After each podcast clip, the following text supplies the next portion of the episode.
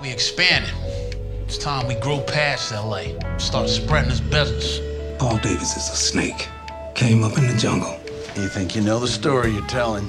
You don't have a clue. I told myself the money was worth it, but I wasn't prepared for all the bloodshed. Hey, is that f***ing Lee? It's got these people right there.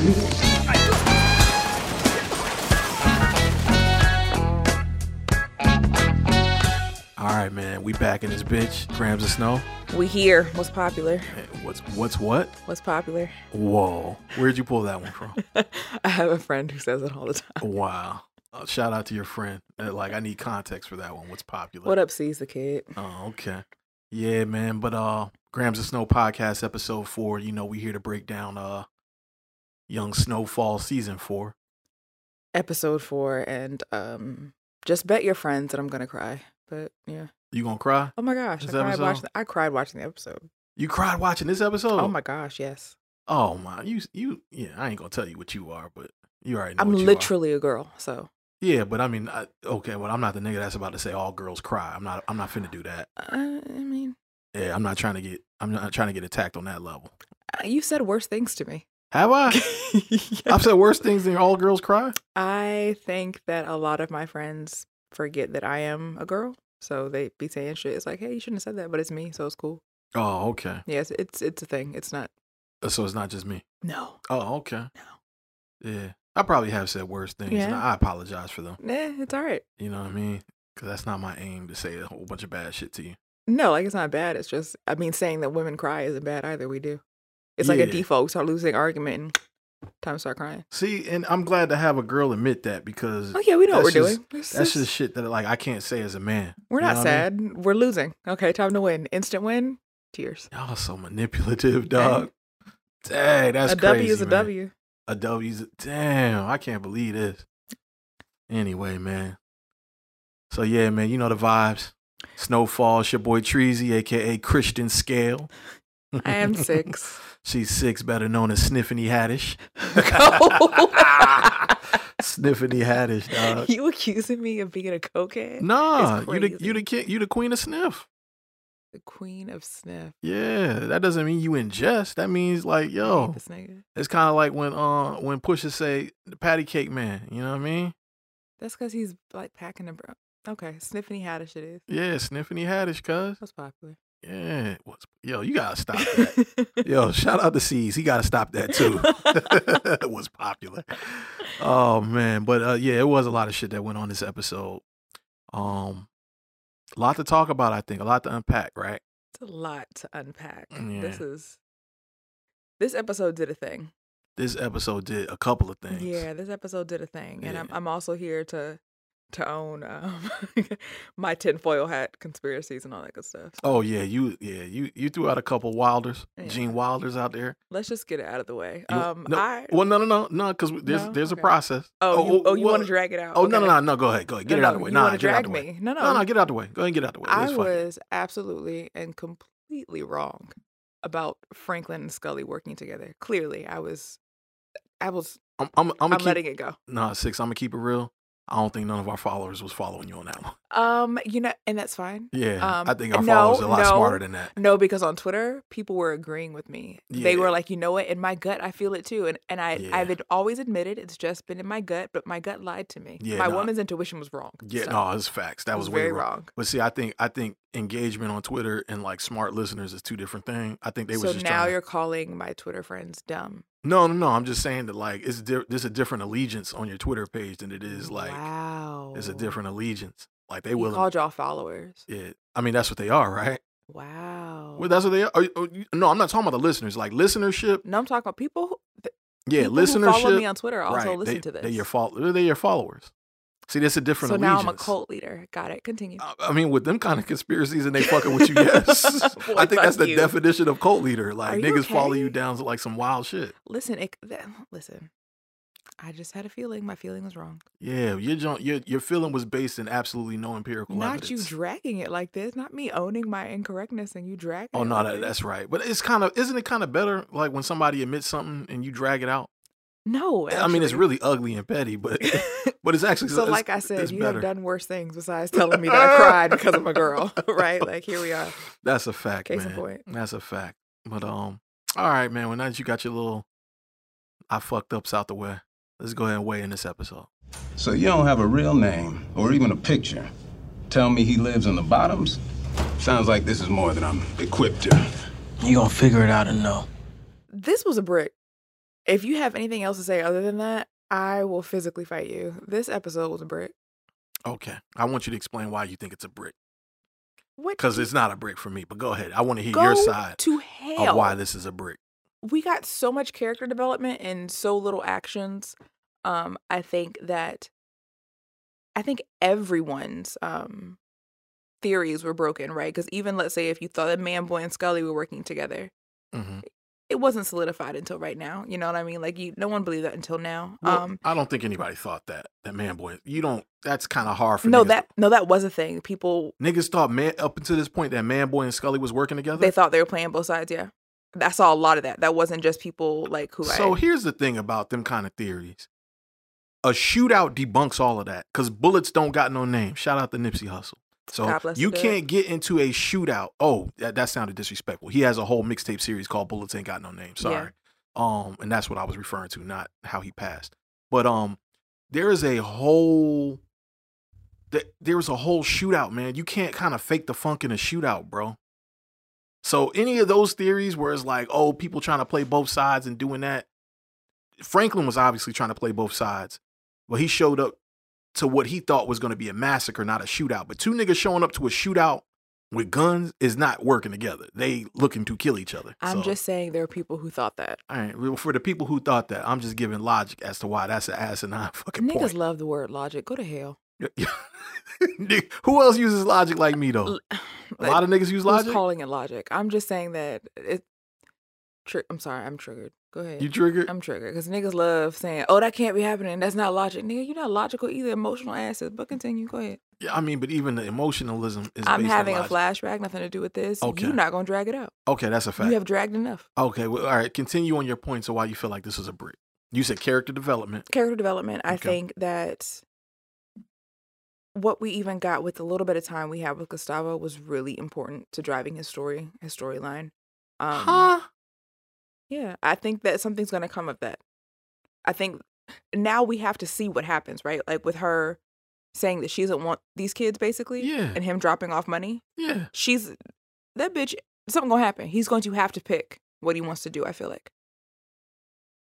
I really do. I'm not going to hold you. You picked the absolute most, asinine. Like, I've used asinine like 3 times already, so let me pick a different word. You picked the absolute most like irrelevant scene in this whole episode. So no, I'm just saying that that's for his storyline, not to the driving of the complete story. Just you don't think that sets it up for Gustavo to have to pick what he wants to do, whether it be staying in this to take care of those kids? Okay, so I'm just gonna tell you why. To me, let me answer your question first. Treasy makes a hobby out of telling me how dumb I am. No. That's a hobby for me. That's crazy. I don't even think about it outside this podcast. That's crazy. I have a text thread that says absolutely otherwise. So the whole thing is, all right, so yes, is what happened in that scene going to be a conduit to us figuring out what he does in the future? I'm just breaking down why I enjoy the episode. That wasn't like some big, huge standout thing. You know that I really enjoy character development and the driving of the story. That's all. I couldn't even finish my point before you decided to attack me. No, that's real because I got to address these points because I'll forget to address these shit. What does your poor memory have to do with me landing my point? Your point about character, I don't think you know what character development means if that's what the scene that you're pulling out. I'm just saying, I don't think you know what character development. I kind of said it really clear. Is these mics not clear? I'm not on. Okay. So do me a favor. Very clear. So do me a favor. Define character development. Character development to me. No. See, I try to slide in that word just in case I'm wrong. Look, that's the problem with niggas. Y'all love to say what something means to you. Yeah. Character development literally means what it sounds like. No, okay. Creating the story of the character and for the character and what's going to happen with inside of and outside of the character. You don't think that whether or not he takes on those children and decides to stay in his line of work or go be an uncle/father is character development? I don't think you can say no, but you'll be wrong. No, I'm gonna say no. Okay, I don't think what happened in that scene was character development. nothing developed about his character. He didn't make a decision about nothing. Treasy, I'm just saying it sets it up for that decision to happen. Again, if you let me finish my point, I could have gotten to there. No, okay. But you didn't. You wasn't finna get there, but go ahead. Let me let you finish. No, I was actually. How do you know I didn't get to finish it? You love that too. My bad. I said, he makes a hobby out of just trying to be mean to me. No, you're right. My bad. Go ahead and finish. I know. I promise I'll let you finish this time. I don't believe you, but I'm going to try again. All right, you got to trust me. All right. Why would I do that? We have that scene that kind of drives the story.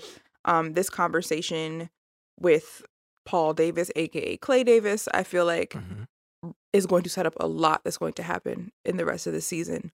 Real quick, I just want to cut you off. Like I said, however could I finish my point? I thought you were finishing your point about Gustavo.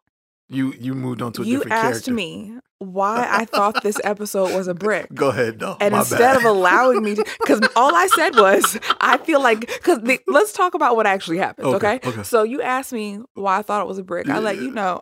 You asked me what I thought it was. I said a brick. And if you disagree, I'm going to physically fight you, right? And then you said, well, I don't. So tell me why you think it's a brick. I have been for maybe the last 5 to 7 minutes trying to answer that one question for you. Damn, that's crazy. I'm so childish. That's crazy, right? I'm childish. My bad. That's crazy. I'll let you finish this time. I promise. That's crazy. So I'm literally just explaining to you why I enjoyed the episode because you asked specifically why I thought it was a brick. That's fair. That's fair. My bad. Go ahead. I promise I won't do it no more. I don't believe you, but we're gonna, again, here we go. Maybe third time's a charm. I don't know. And I'm going to keep it simple now because I don't want to share my points anymore. Damn, you feel like that? Yeah, I think that all of the things that happened here are really going to drive the rest of the story, honestly. I feel like, again, I don't think there was any time wasted in this episode. Mm. I don't feel like we had any filler. Okay. And you know that I've said this every time we get up here. How is what happened in this episode going to drive the rest of the story? That's important to me. Got it. Oh, I'm done now. You're not getting more out of me. That's it? Go ahead. Yeah, that's it. Damn, I can't believe you getting petty like that. Imagine. I thought you was going to fight back. Imagine. You talking about physically fighting me, and you can't even, verbally. That's a whole nother conversation. You should only have verbal altercations with people you think you can learn something from. Whoa, that was deep. I feel stupid now. I feel like you just came at me verbally. Imagine. All right, so this episode was absolutely half a brick. And, I'm very tempted to give it lower than that. Okay. If it wasn't for these shootouts, it would definitely get lower than that. And there's a very simple explanation why this was not a full brick of an episode. We did not learn anything for real. When you talk about character development, the only thing that happened, it seemed like this particular episode pushed things that we already knew, like another notch in the same bracket. So when you talk about Gustavo's character and that whole scene, okay. We didn't come out with anything other than she doesn't want these kids, but there was no resolution. There was nothing more that really put that was, they pushed the ball 1 inch on that storyline with that because we got to start recording this so people can see the looks that I give you. Yeah. But they're kind of irrelevant right now. These looks, man, because nothing happened. Probably the biggest piece of information that we learned in this episode, and outside the obvious, right? Because I'm assuming that you've watched this. So outside of who got killed in the last shootout, almost the biggest piece of information that got pushed was fucking Scully's real name. That's the biggest thing that we learned this entire fucking shit. We already knew Paul Davis was a snake. We knew that. He just gave us a confirmation in a conversation.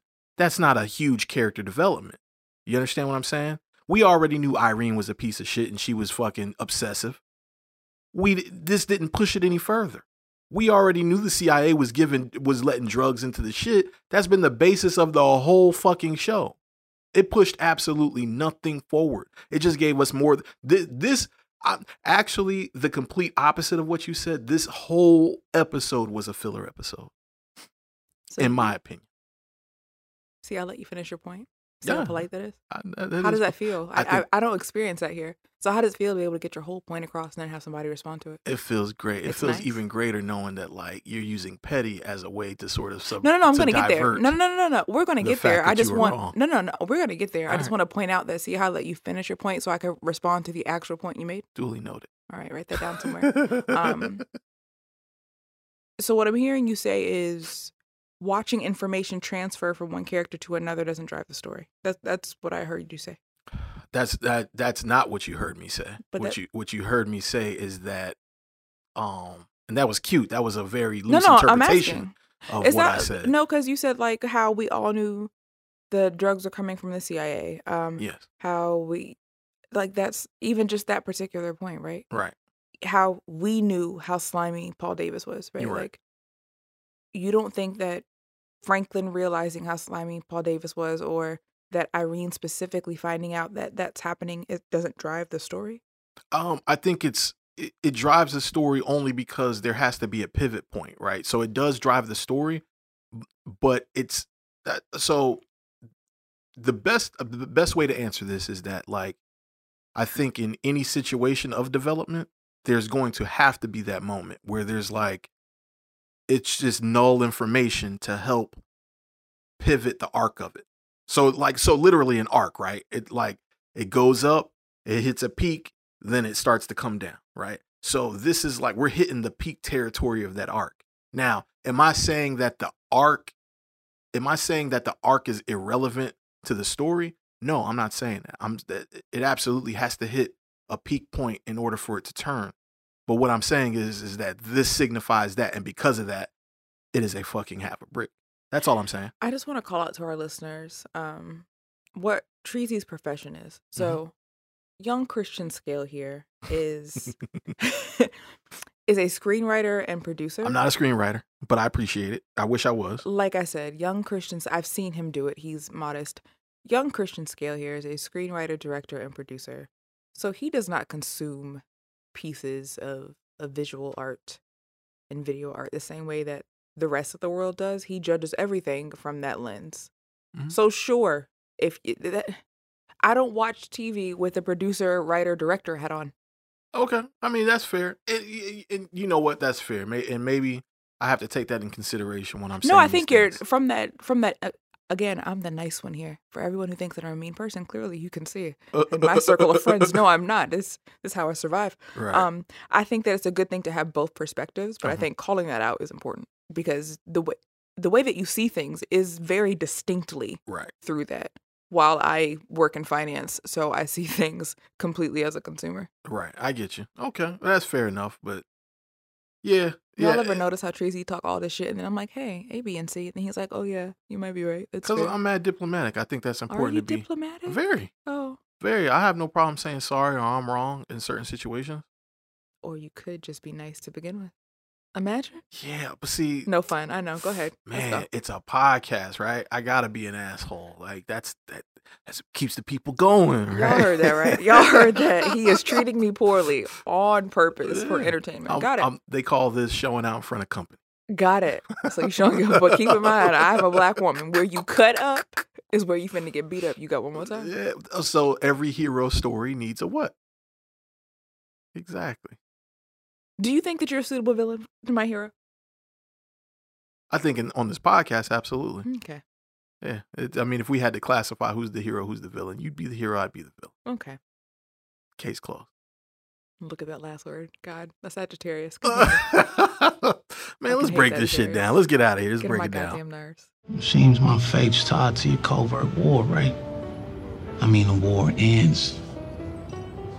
Your need for my services suddenly goes away. So you want to know how much longer we're going to be in business? Shelf life of my line of work's pretty limited. I need a plan ahead. All right, man. So now that we've established that this episode's half a brick, let's get into some real shit. And also I just want to call out again, because I feel like you're going to do it. Huh? I've had 3 people who may have only listened to one episode, like the third one, ask me why I called The Wire mid.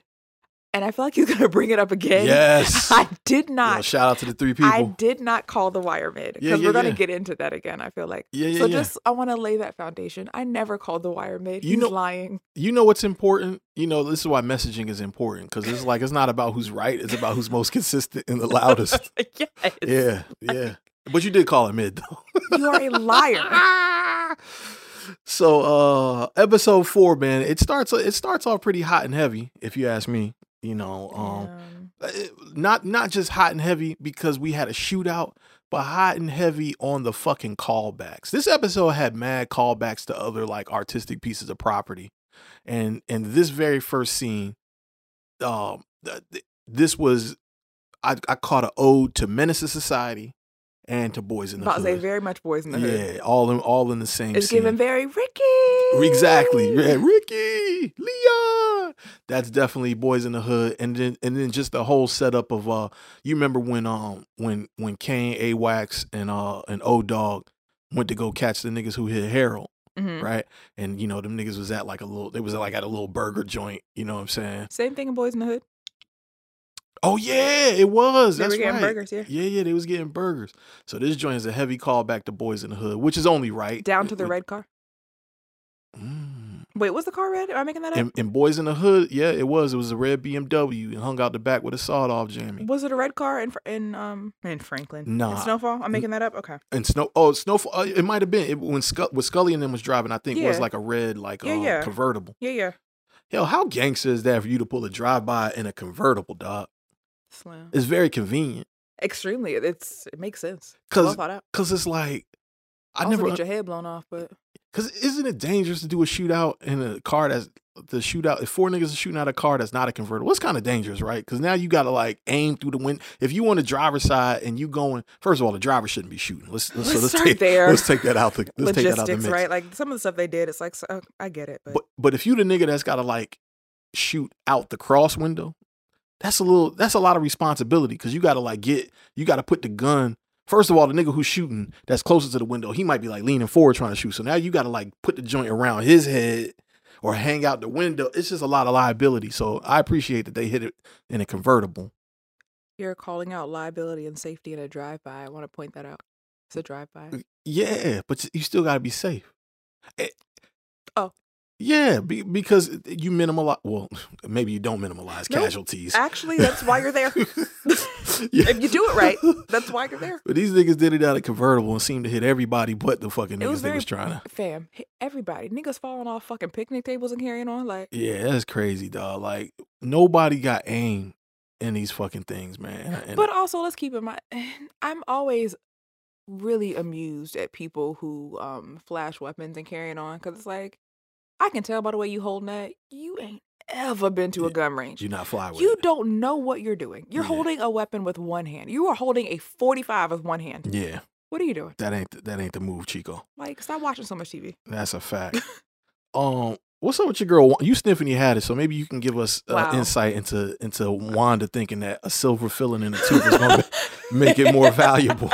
What is up with her, man? Fam, Wanda is a crackhead to her core. Yeah. Wanda too fell out, and she decided, think I'm gonna sell this. Yeah. And her shooting point was, got a piece of silver, bitch. You trying to sell what he gonna do? Reuse the filling? Yeah, that's wild. Crack is a hell of a drug. She's at the peak of her cracktivity. Crack is a hell of a drug. Yeah, it is. It is. So the shootout resulted in everybody around the people that were needing to be shot getting shot. Come on, even Fatback got hit. He big us all outside. That's a fact.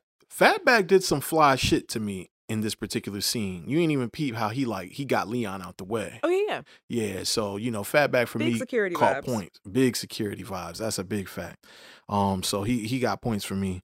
But all in all, obviously this is the inciting incident for this particular episode. All for this, man. I thought we was finna get like an action. I thought we was about to get the episode of a lifetime if this was the first scene. Mm-hmm.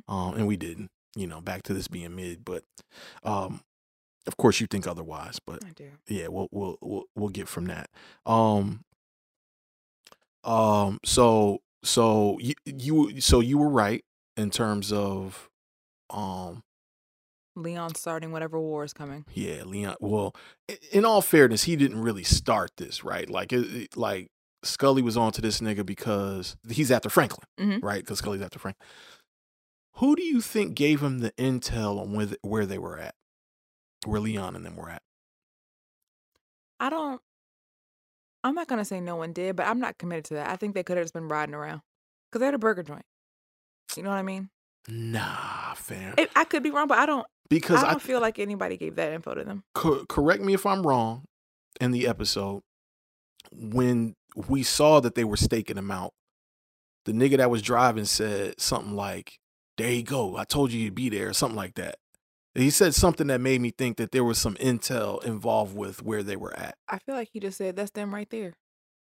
You sure that's them? Yeah, that's them. Yeah. I could be wrong, but I feel like there was intel involved. But I mean, we both could, but if I had to guess, like, who did that? Yeah.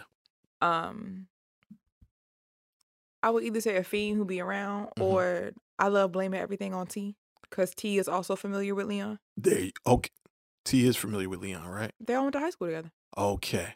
So, I'm starting to think, so let me just say, I think you're right about that.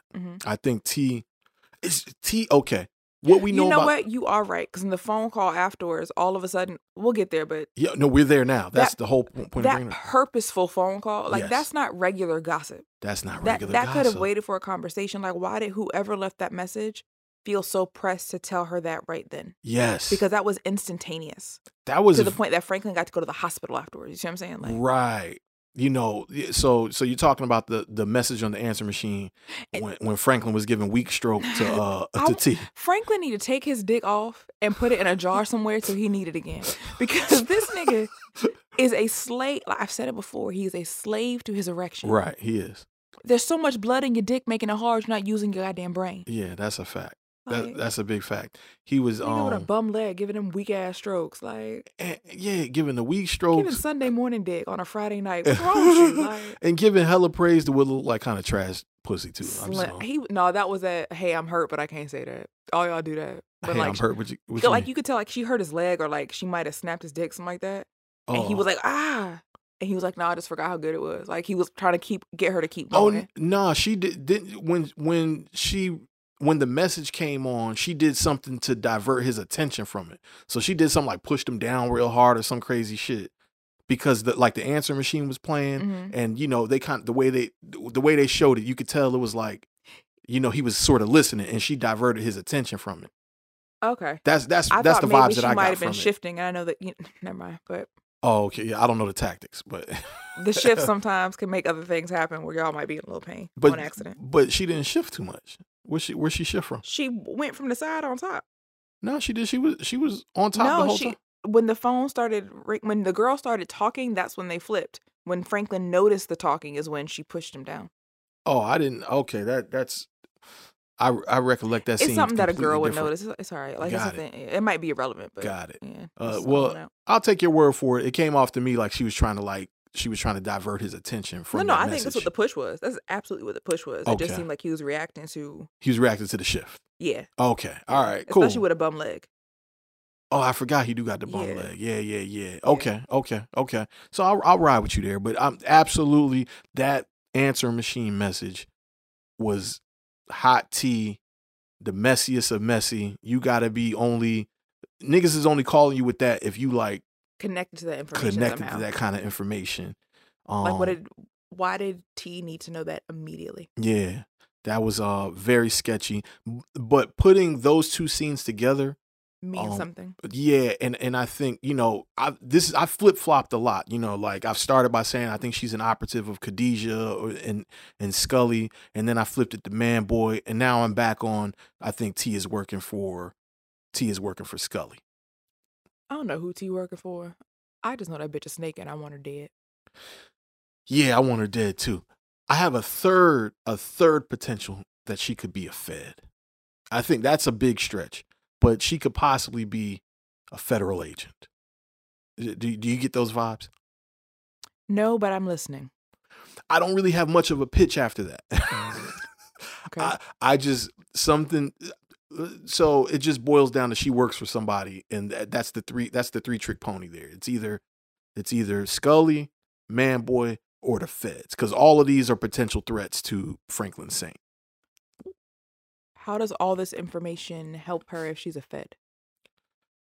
Because to me, all the weird info she's getting and all the weird conversations she's having only makes sense if she's working for either Man Boy or Scully. No, so if you're a federal agent, you need assets. Right, you need CIs basically.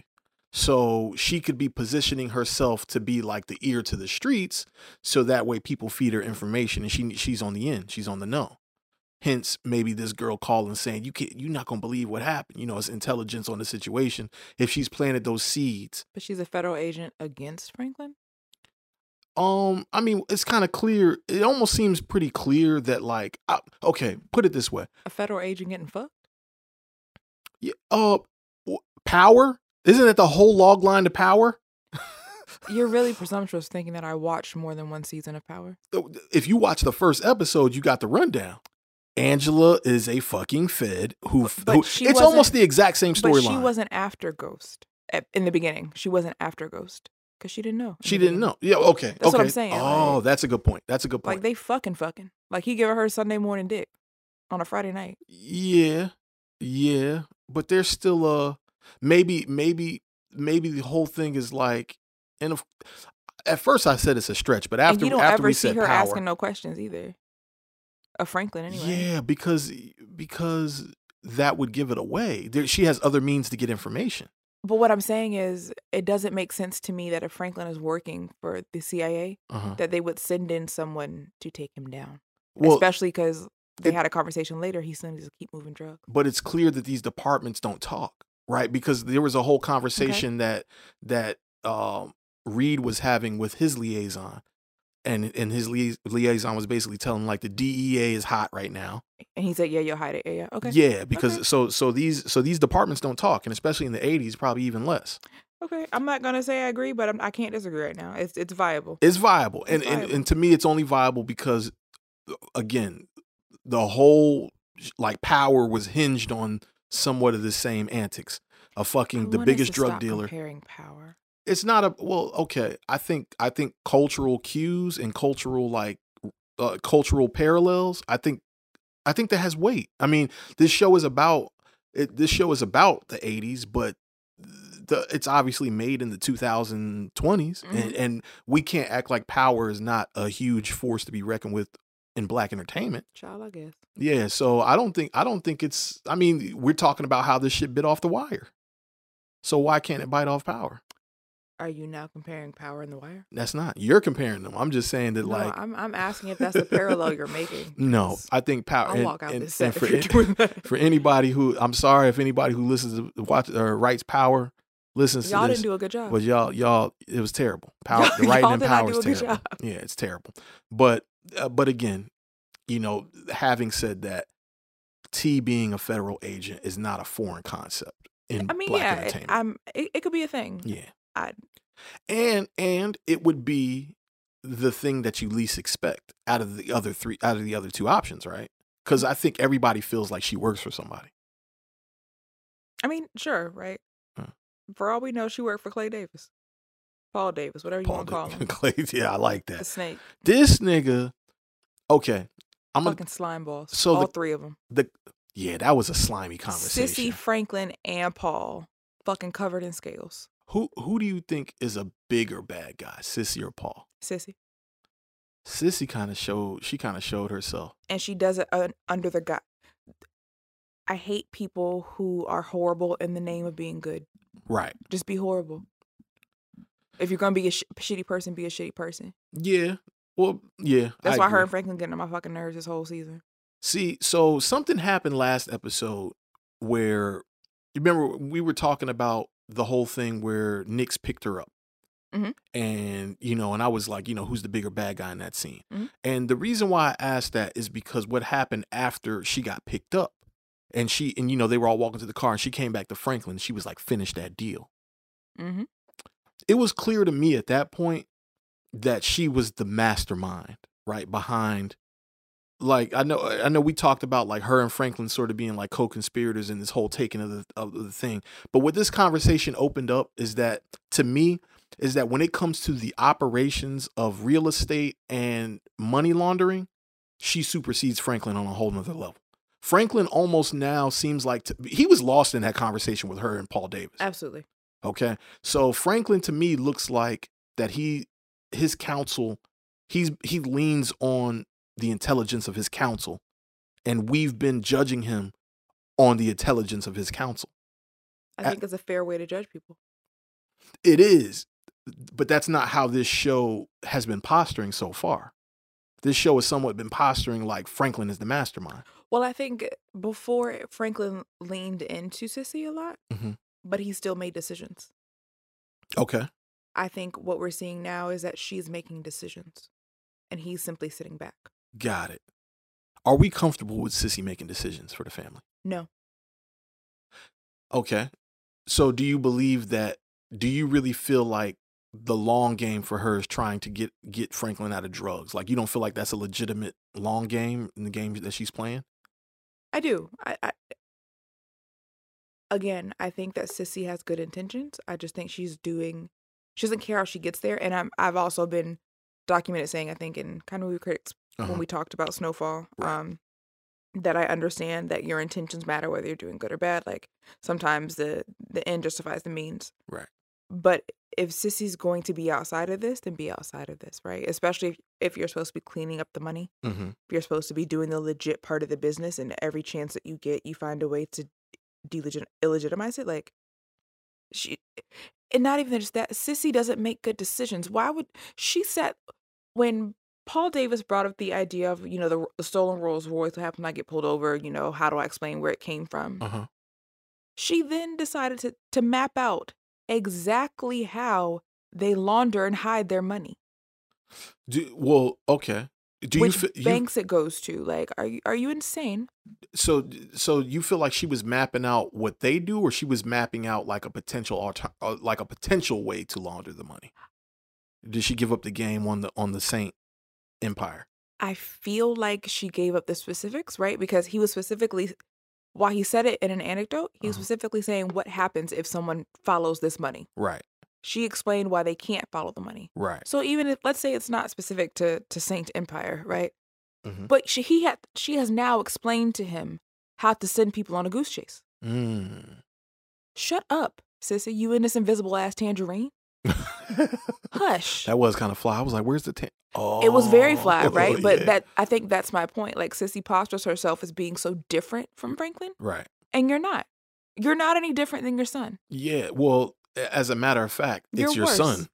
You raised this little nigga. He's cut from your claw. Slim. Like. So him even having the, I think out of the two parents, it's clear to see that he takes a lot more of his like spunk and his like ambition from his mom. His Alton doesn't really seem ambitious, right? Like, he's just very like straightforward. You know, socialism. Well, I wouldn't even say socialism, but like militant. I'm here for my people. Alton seems righteous. He seems righteous. Sissy seems like he can't be bought or sold. Right. Sissy is absolutely... She has a price. Mm-hmm. Yeah. And she can be paid for and will pay for you. That's the part. I was going to say she will pay for you. So it's clear to see that like he is a chip off his old mama's shoulder. Yeah. Okay. Paul Davis basically found the most ingenious way to tell that nigga he knew money. That was so dope to me. Yeah. Which in that, like, I think that's... But Franklin felt that in that scene. Yeah, he did. So, okay. Did you picked up on uncomfortability with him in that scene, right? Mm-hmm. So I think what's really dope, first and foremost, is that they were in an all-black country club. I didn't know that till you said it when we were watching this before, but yeah. So fly, right? But I didn't understand where his uncomfortability came from. And you said something that was very poignant. I think it just kind of points out no matter how much money he makes, he's never going to be that. His money's never going to be clean. No one's going to walk up to him and genuinely call him Mr. Saint, right? Right. He's never going to be in those settings where he can comfortably have those dinners. And think about every time we see Franklin in a quote unquote classy establishment, mm-hmm. he's always uncomfortable. Right. He can afford to be there, but he's always uncomfortable because he knows, okay, this is a little different for me. Right. And even seeing the young man who was talking to Paul Davis about school, Franklin looked at him almost like, oh, wow, that was me. I could have done this. This could have been me, and I could have been making the $100 tip off nothing. Like, I could have done this. Yeah. So in that scene, I really understood his uncomfortability. I really didn't get it. And even though the point that you're making makes a lot of sense, I'm trying to figure out like why he's so uncomfortable in that environment. Like, I think it feels like it's bigger than that. Like, I could never be this, because Franklin has a beautiful smile. He's a good-looking kid. He's very smart. You know, he was college bound. He did his thing.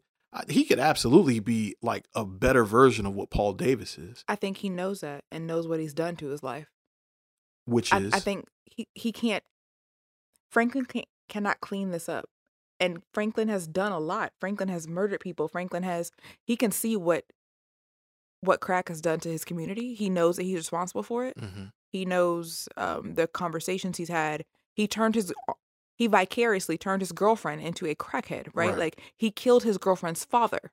Yeah. He can't let those things go. So no matter what happens, no matter where he is, Franklin is saint. And if no one else knows it, he knows it. And when he gets around, quote unquote, for lack of better words, civilized people, he understands that he is saint. Dog, everything you said is 1,000% right. And it just made me realize something. It just made me realize he doesn't know that Paul Davis is slimy. That's what it is. He's green as fuck. He's green as fuck. He does, because everything that you're saying to me, I'm like, yeah, I think Paul Davis has done probably worse. I'm pretty sure Paul Davis has put hits on people. I'm pretty sure Paul Davis, he was so quick to jump into bed with drug dealers.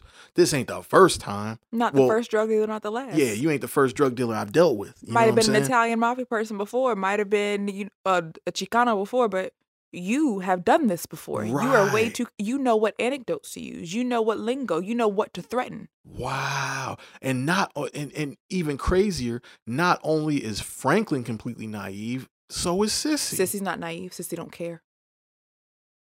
Because when Alton brought up, he's not clean himself. Right. Sissy made the comment, clean enough to be next to the mayor. Yeah.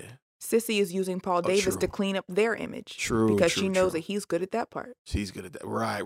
She knows. She ain't no better than, if anything, they're the same. They're the same. Sissy and Paul Davis are the same. Yeah, you're right. And she made a hell of a comment. She was like, and I think maybe her response to, what are you going to do? Alton asked her, like, what are you going to do when he bites you? She was like, well, I'm going to chop his fucking head off and move on to the next one. I think that comment really surprised Alton. I think it did too. Yeah. But obviously he acquiesces. Like, I think the value of being around his family is more important to him than being righteous. Because being righteous is what got you away from your family. But I feel like at some point that's gonna become a thing too. Alton's not gonna have this for too much longer. What is Alton standing up look like then?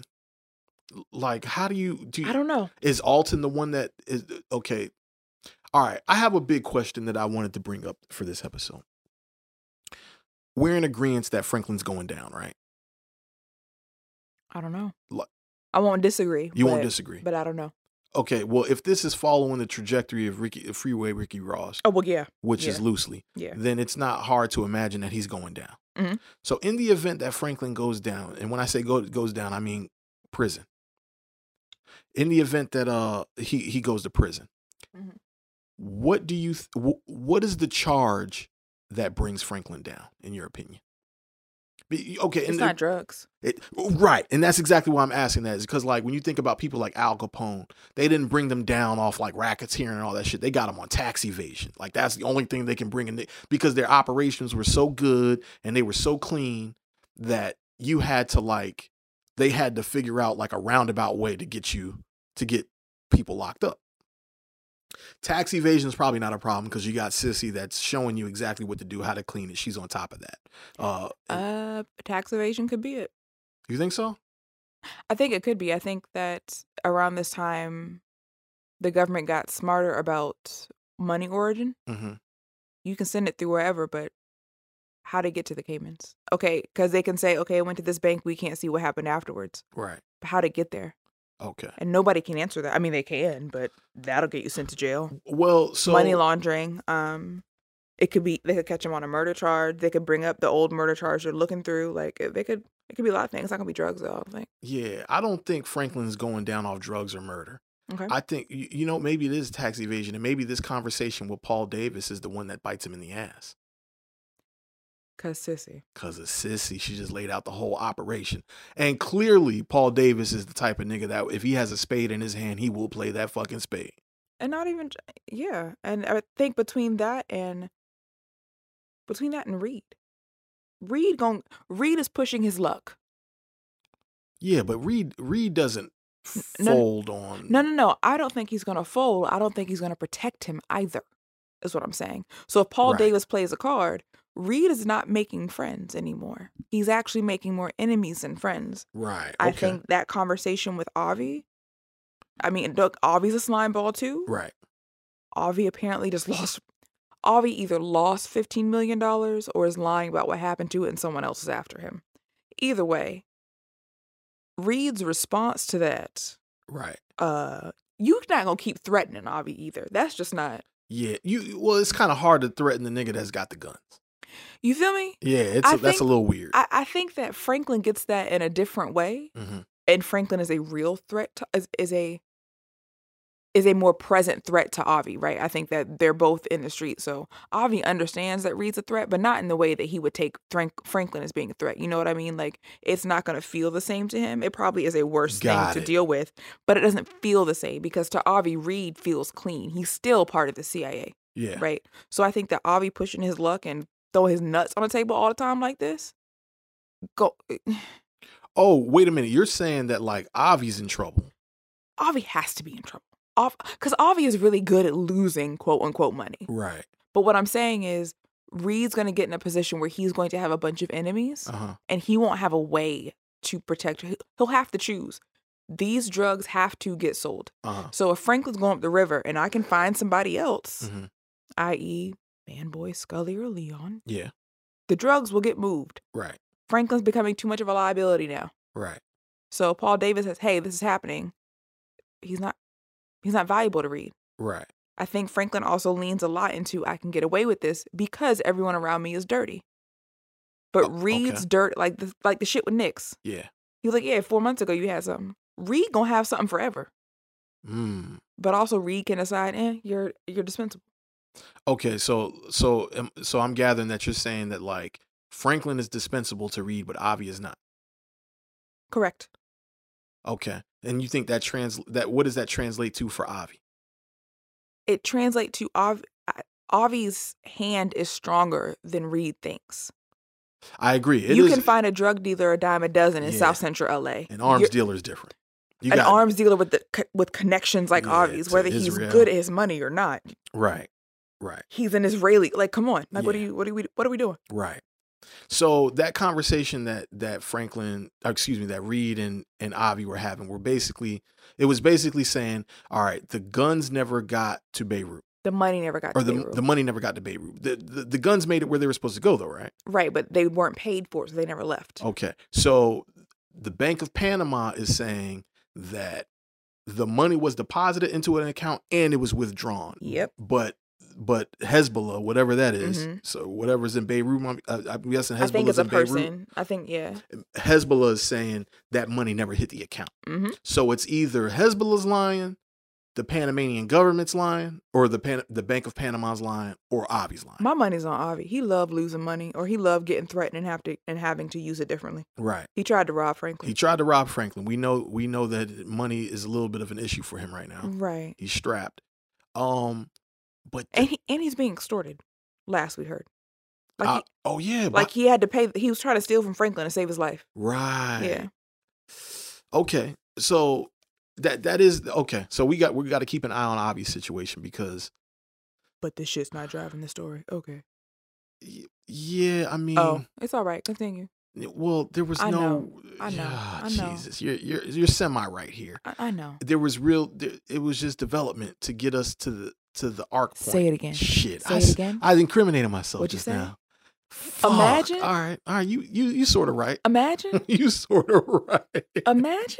It wasn't character development. It was plot development. Oh my God. Words mean things, right? Because we didn't figure out nothing new with Avi. My eyes are stuck in the back of my head right now. But am I wrong? It was plot development, not character development. In the words of a great philosopher, I can't remember his name, you are partly right. All right. Well, I'll live with partly right. I know. Shit. As long as you hear, I'm right. I know. So we leave Avi, dumbass. And then we get to this fucking hospital. Yeah. I mean, Wanda shot. They paid for them to keep her. She detoxed and he stayed the night.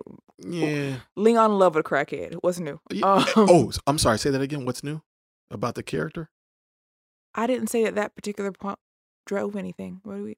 No, oh, I know it didn't. So fuck you. You really think that all 58? Shut the fuck up, Tracy. I know. Tremaine, we know. Honestly, no, we know. It didn't push anything forward. It doesn't hit the same. It doesn't. I know you're trying to give it back, but that's not.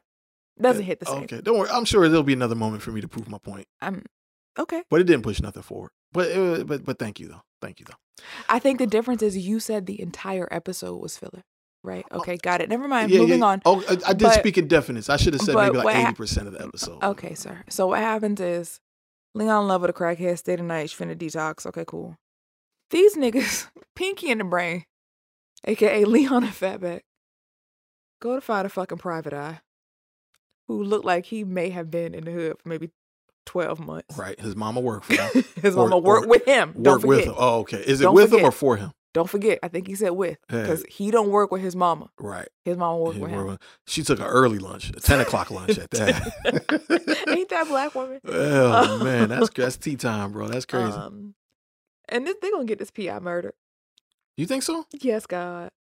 Child, when this, he was like, hey, what am I supposed to do with this? You don't have a name. You don't have an address. Leon throws money at him, says, hey, figure it out. This nigga pull up on Stacy and them. At another burger joint, maybe the same one for all we know. No, it was a taco joint. Oh, the taco joint. Okay. Taco joint. Did you peep what movie they were talking about at the taco joint? I feel like I did, but say it. They were so they opened up the scene talking about bananas in a tailpipe. Yes, they did. Okay, and then they were talking about Beverly Hills Cop, the first Beverly Hills Cop. Okay. There is a scene in Beverly Hills Cop where there's some cops that are staking out like they're following Axel Foley, right? Because they Axel. You've seen Beverly Hills Cop? Yeah, but I mean, when I was a kid, yeah. So basically, like, Axel sees them staking him out, and he goes into like a supermarket, and he buys some bananas from Damon Wayans. And puts a banana in the tailpipe. Yeah. And the person he bought them from is Damon Wayans. Damon Wayans acting like, he's gay in the thing, or at least he's flamboyant. I don't know how he identifies, right? But I think it was meant to be that he was a gay guy. And he sells them bananas and he put bananas in the tailpipe. So gotcha. And he was like, yeah, Eddie Murphy was like, yo, that movie cold. It was the funniest movie and the soundtrack was dope. And anyway. Sure. It was Beverly Hills Cop. Easter eggs, we love them. Yeah. But this poor P.I. sitting in his car and feels like they can see him. He's about to shit on himself. Oh, he definitely would. I would too, though. Like, yeah. But also, and maybe it's just the times, right? Because I can't imagine sitting in a vehicle taking photos of people who I think have murdered somebody else. Like, there have to be other ways. Like, there have to be better ways to hide. Like, you can't, and you just sitting there chilling, taking several. I don't need 10 pictures. Yeah. Just prove to me he's there and let's move on. Well, he also didn't know he didn't have a picture of Scully. So there was probably about 5 or 6 niggas at that table. He didn't know which one was Scully. So he was probably trying to get a clean face of everybody. Cause some people was turned with their back to him. Okay.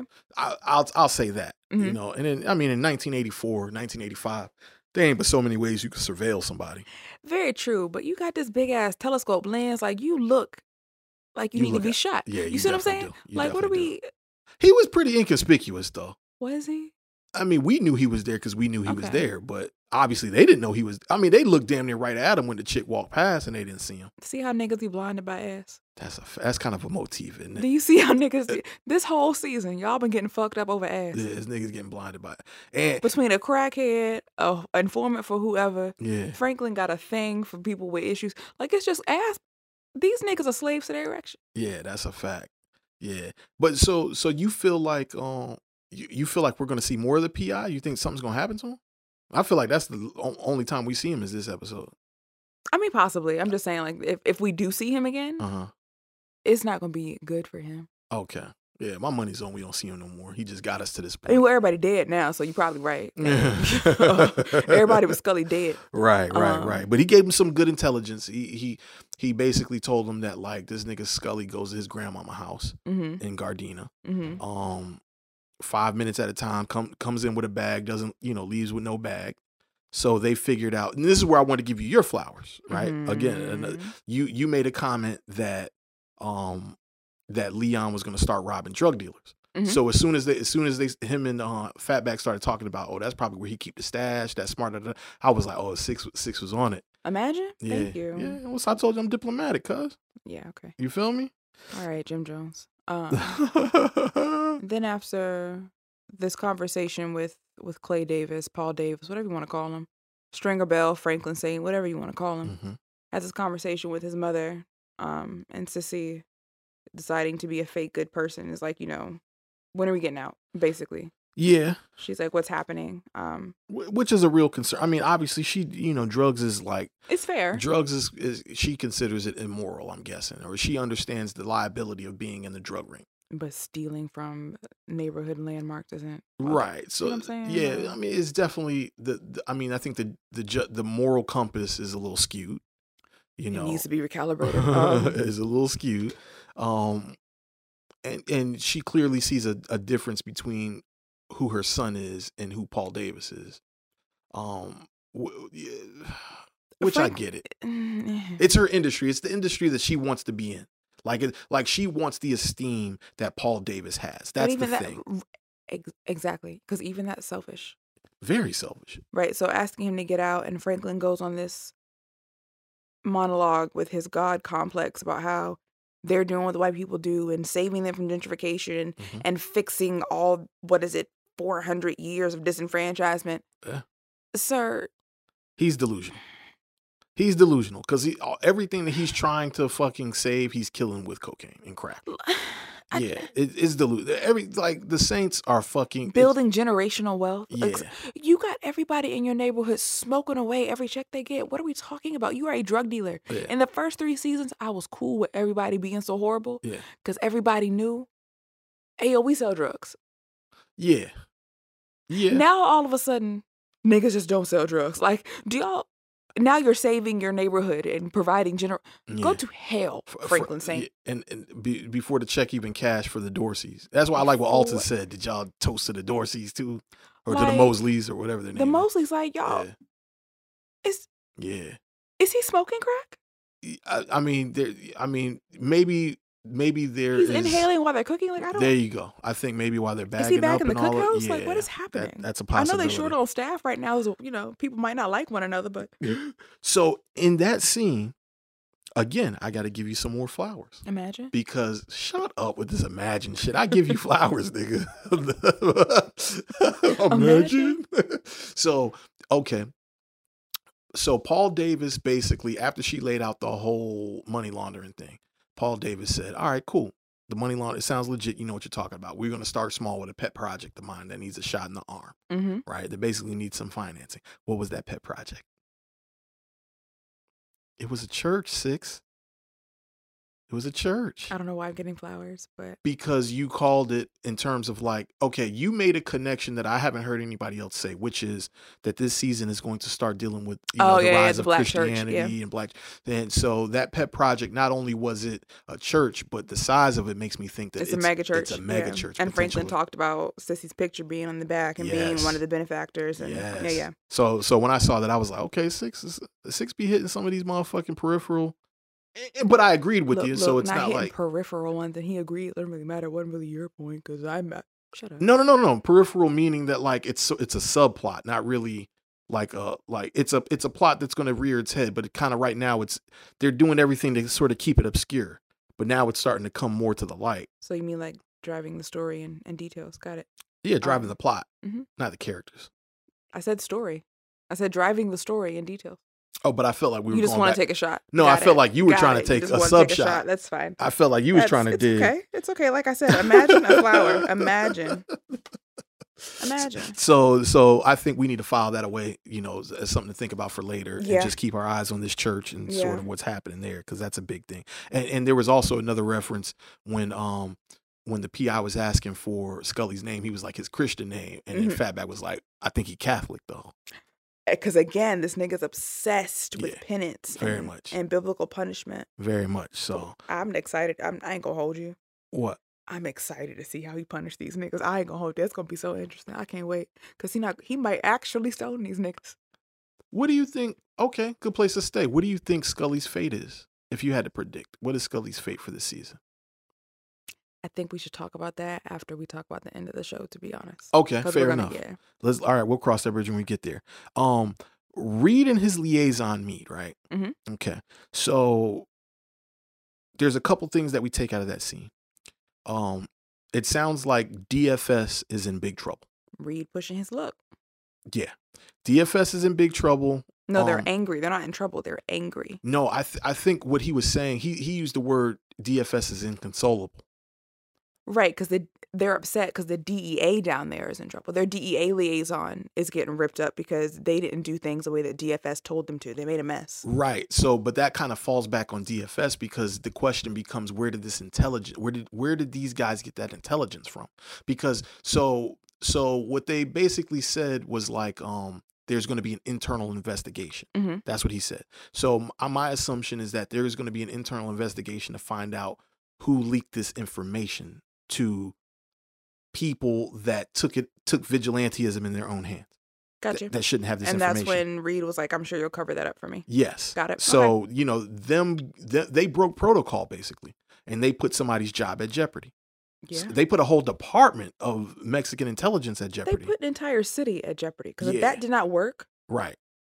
Bam.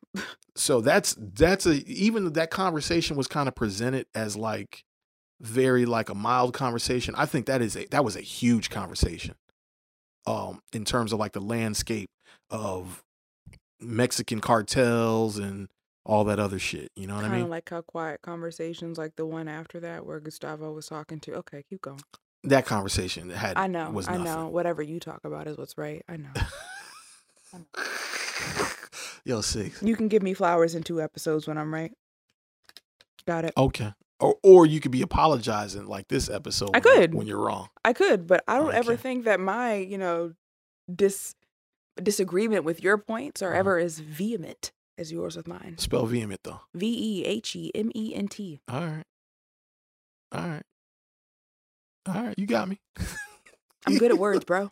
All right. You got me, my nigga. Oh. Now I'm stupid. See? I didn't say that. I just told you to spell it. I didn't know how to spell it, so I wanted to know how you spell it. Like I said, now I'm stupid. You now said I'm stupid it, not as me. You. Now I'm stupid as you. Got it. Now I'm dumb as you are. You said it, not me, man. Now I'm stupid as you. All right, you're not stupid. I'm sorry, man. What? Okay, Reed put the order in to basically find out if Avi's full of shit. Yep. Right. Basically. And that's gonna bring back some results, baby. What kind? So you feel like Avi is the taker here? I mean, all signs point to Avi's bullshit. It always points to Avi's bullshit. Yeah. I think that it's going to uncover a lot because, again, with us being history buffs around what's actually going on here, Beirut was a thing during all this. There was completely different operatives happening in Beirut and Iran when all this shit was going down. And he's Israeli, so he has ties back to Israel. Right. Israel's a fairly new area. Israel's less than 50 years old during the 80s. Right. So unfortunately, in the beginning of governments, they're usually pretty corrupt. Depending on how you feel about Israel, it's still pretty corrupt.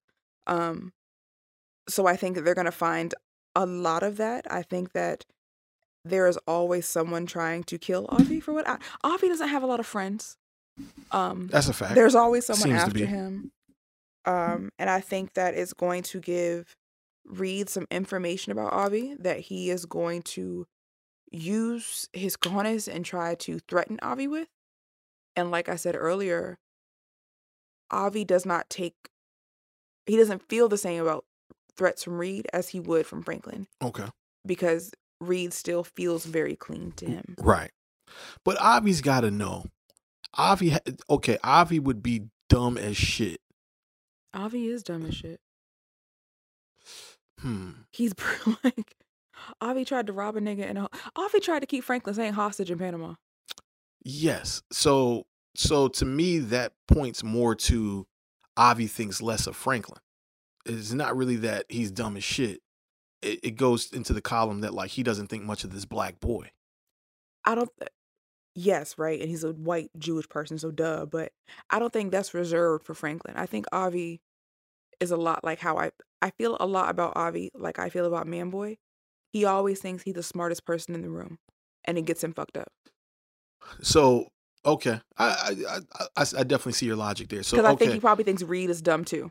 See, but yeah. And I think judging by what we've seen, I think judging by what Avi's shown us, you're probably right. Part of me doesn't think he thinks Reed's that dumb. I think something really fucked up is happening that is outside of his parameter of control. Oh yeah, I know that it's a possibility that Avi stole the money, but I think it's another instance of him being extorted or him having debts to pay or someone stole it from him or right. Avi has a lot of clout, but he does not have a lot of pull. Right. You know what I mean? Avi's very much a middleman. Okay. I don't think that Avi's running anything outside of his home. Yeah. That makes sense. Yeah. That conversation also said something that I wanted to verify with you to get your opinion on. Reed basically told that dude, like, you'll clean it up. You know, you'll basically cover my ass because who else is bringing in $8 million a month and shit to the jungle? Mm-hmm. Is $8 million a month a lot for everything this nigga's doing? No. I didn't think that was a lot, bro. No, it's not. I feel like Reed $8 million a month was like what Al Poe and like Rich Porter and them were making in Harlem. That's what I feel like. A week, a month. You see what I'm saying? So this nigga is supplying a whole country with guns and drugs, and he only coming back with $8 million a month? No, he's not. I think that was either, if we're, you know, tinfoil hatting this, it might point out to Reed stealing and trying to keep his numbers consistent. Or it's just the writers just picked a really bad number. Or it could show just how invaluable Reed is to the future of the operation. Yeah. Where he thinks that that's a large number, but really in reality, it's... But that also feeds into the conversation he and Franklin had, where Franklin said, I'll figure out how to double it. Yeah. Yeah. It might speak to how he feels about how much weight Franklin can move at a time. So that could be a thing. Yeah, because, yeah, matter of fact, because Avi tried to steal $1 million from fucking Franklin. Mm-hmm. But that's also like amassed, you know, wealth as opposed to a monthly income. I don't know. That's just weird. That figure of $8 million a month, just it stuck out to me as like possibly a ridiculously low figure. It might have just been shitty writing. Okay. I could be wrong. Okay. No, you could be right though. But I think that Reed saying that, like, there's no one who... He is bringing Franklin a trunk full of keys once a week at, what is it, 25 a key? Oh, that's the price? Yes. He getting 25 a key? Yes. Remember, he went up on the price last season. I about to say, I feel like that's kind of expensive. You get it right from the source. Last season, he went up on the price, and Franklin can't fight it. Damn, because that's gotta be a high price. Because motherfucking Young Buck was getting a Tennessee. They call Tennessee Tennessee, don't they? See, it sounds like Franklin needed to go get his shit from Memphis. If you think that Memphis has better coke than South Central LA, I have got news for you. It's cheaper. Well, it sound like Franklin might have been the nigga that supplied Tennessee, judging by what they, you know. So he has the conversation with Reed in the restaurant, basically saying, yeah, let me double your footprint because I need to get out. My mama on my back. He said everything but my mama on my back. Basically. Basically. And again, if you notice, Franklin, again, at a nice restaurant, is uncomfortable. D'Angelo Barksdale vibes. Yes. Yes, because D'Angelo Barksdale was uncomfortable in the steakhouse with his girl. Yeah, big, I shouldn't be here vibes. Big, this is not my wheelhouse. You know, it's just, he just, but this, you know, they have that conversation and Franklin is basically asking him to get out and Reed's basically saying, nope, not yet. I have more money to move. Yeah. And he has, Franklin has a lot of intelligence on what's happening in Nicaragua. Like, he has a lot of intelligence that it sounds like he's judging by the way Reed asked him, like, why would you be asking me this? Where is Franklin getting all this fucking information from? Remember when he, I think it was season 3, he did all that recon on Reed. When he found out, like, exactly what was happening, he had the whole file and the whole drawers full of stuff about Reed and the conflict. Yep. He is really informed on it. He is, yeah. And he is a reader. Yeah. You know. I don't think Franklin's stupid. I think he's not street smart. He's not the guy. Franklin's not a gangster. He's not. He's pretending. I think he is a gangster. I think he turned into one. Yeah. I think a gangster is different than a street nigga. You know what I'm saying? Michael Corleone ain't a street nigga, but he's absolutely a gangster. Touché. You know what I'm saying? Well, I don't. Michael Corleone got street smart. Yeah, he had street smarts, but he's not a street nigga though. Well, that's what I mean. He had instincts. He's not street smart. I don't think Franklin's street smart. Yeah. So he ain't even like Michael Corleone. And clearly he has no instincts because it's like, what are you doing? Why are you scheduling shootouts when you there? You had nothing else to do. Because they trust me. Because Scully trusts me. I wish y'all could see me. I wish y'all could see me. Why? Stop it. What? What you mean? Don't do Marlon Brando like that. No. That was me doing my impression of Franklin when he sat down with. That was your Franklin impression? It didn't sound like Franklin? No. Who does it sound like? Like a really bad Marlon Brando. Oh, shit. In my brain, it sounded like, okay, that's crazy. Mm-mm. I see how that could go wrong. Yeah. Yeah. I see how that could go wrong. Mm-hmm. All right, man, let's talk about your motherfucking scene that you want to defend so hard with Gustavo and his sister-in-law. So you sad. Think that this is going to... All right, we'll talk about why you're sad. Again, it was a small scene. Mm-hmm. Y'all know Gustavo is my boo. Mm-hmm. I feel so strongly about him. He goes to check on the boys, his nephews. Apparently, they're with his sister-in-law's sister. They're not there. I think they're at school, something like that, or out with other kids. And he offers her much. She tells him, you know, the kids ask about you. They miss you. It starts out pretty lighthearted and, you know, mm-hmm. not lighthearted, but pretty heartfelt. Yeah. He offers her money, you know, like, here, I know you need this, two kids. And she goes into this thing, you know, you think I'm going to stop my life to take care of my sister's kids? Mm. And it's like, first of all, bitch, you think your sister died on purpose? Go to fucking hell. Go to hell. Go to hell. Yeah. That pissed me off. And you could tell it kind of broke him a bit. Yeah. You could see it was like, he's like, what you mean you don't want to do this? Like, but he also knew he's not in a position to do it either. Right. Like, he can't. Right. But, so he leaves the money. But for me, what I got from that was, that created the space where he's going to have to make a choice. Okay. He's either going to have to let go of the boys mm-hmm. and disappear or just drop off money like that. Because mm-hmm. I think he'll work his best to make sure they're cared for. Okay. Or he's going to have to be their caregiver. And he can't do that and do what he does now. And I think that's very true. So if he decides to be their caregiver, that's going to create a huge conflict for him and Reed. Which listen, I wouldn't be in this position if you just would have gave 100,000. That's what I would tell Reed. You see what I'm saying? Yeah, like, yeah. So that's going to create a conflict because now if that happens, now Franklin's trying to leave. Right. And Gustavo's trying to leave. Okay. Which leaves Reed with Avi. Yeah. Right. A liar and a thief. A liar and a thief. Okay. Who everyone is trying to kill. Sure.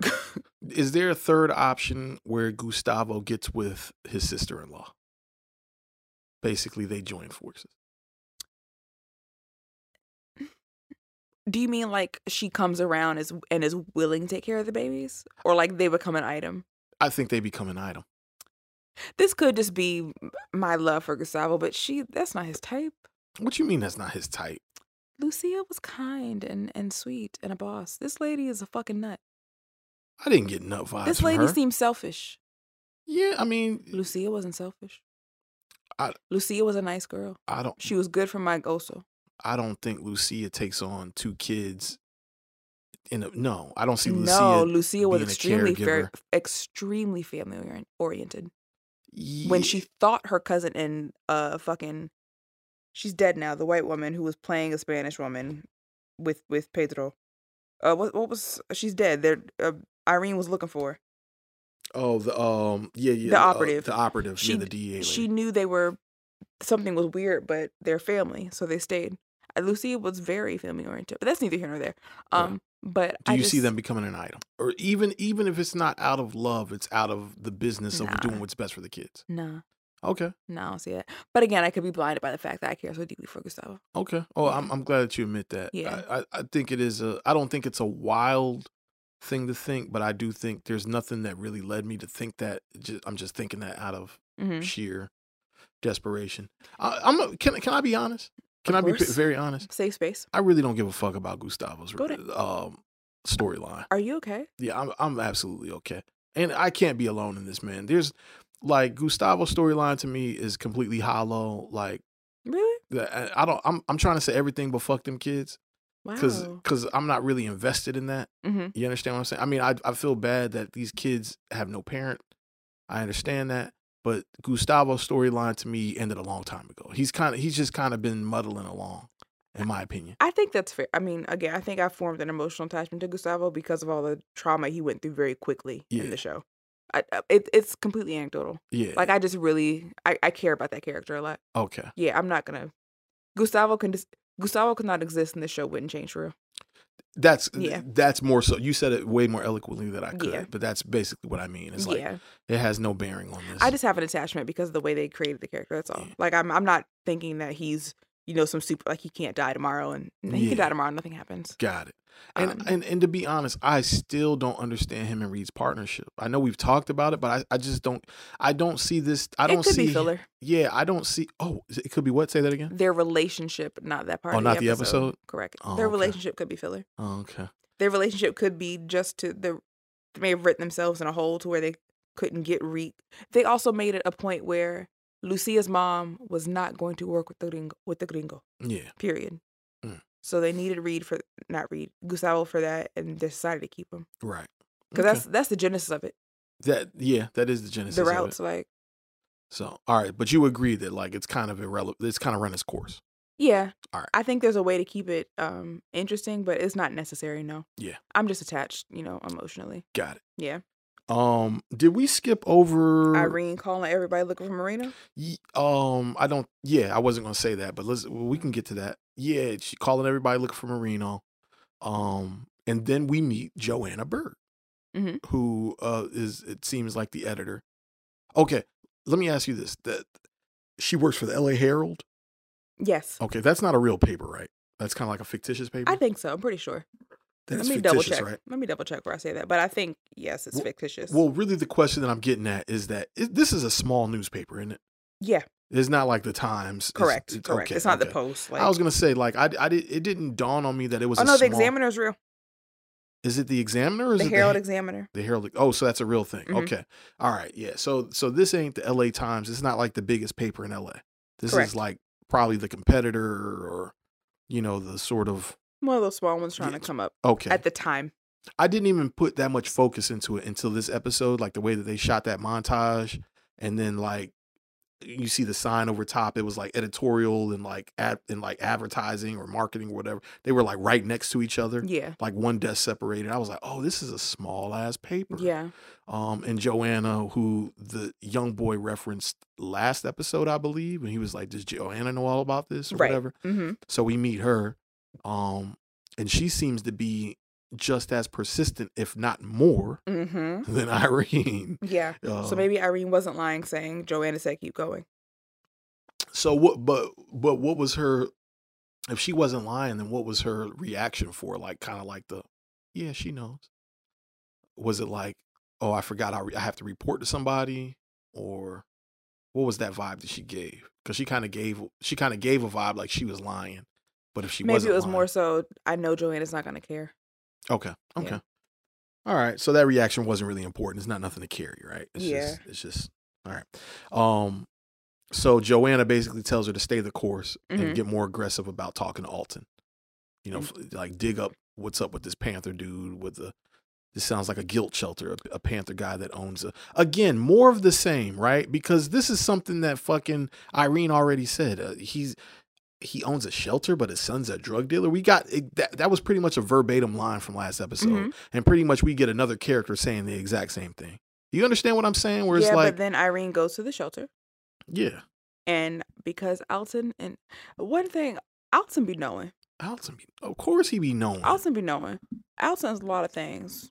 But he ain't stupid. He's not dumb. And Irene came in there digging, and Alton looked that bitch in the eye and said, hey, don't bring your ass back here. Yeah. Yeah, this is whatever this was. It's not. Yeah. Like. Yeah. He nipped it real quick. He was like, "All right, listen. Yeah. No. You full of shit. Carry your ass. I never told you I had a wife. I don't wear my wedding ring. Yes, because she called out. I think asking about Alton's wife, and Alton immediately was like, "I never told you I had a wife. I haven't had my ring on in forever. Right. Okay. Yeah. This is, you shouldn't know that. This is shut down. Right. Right. This is over. Right." And even to that scene, again, I really appreciate how they are showing how crack is affecting the culture in the neighborhoods.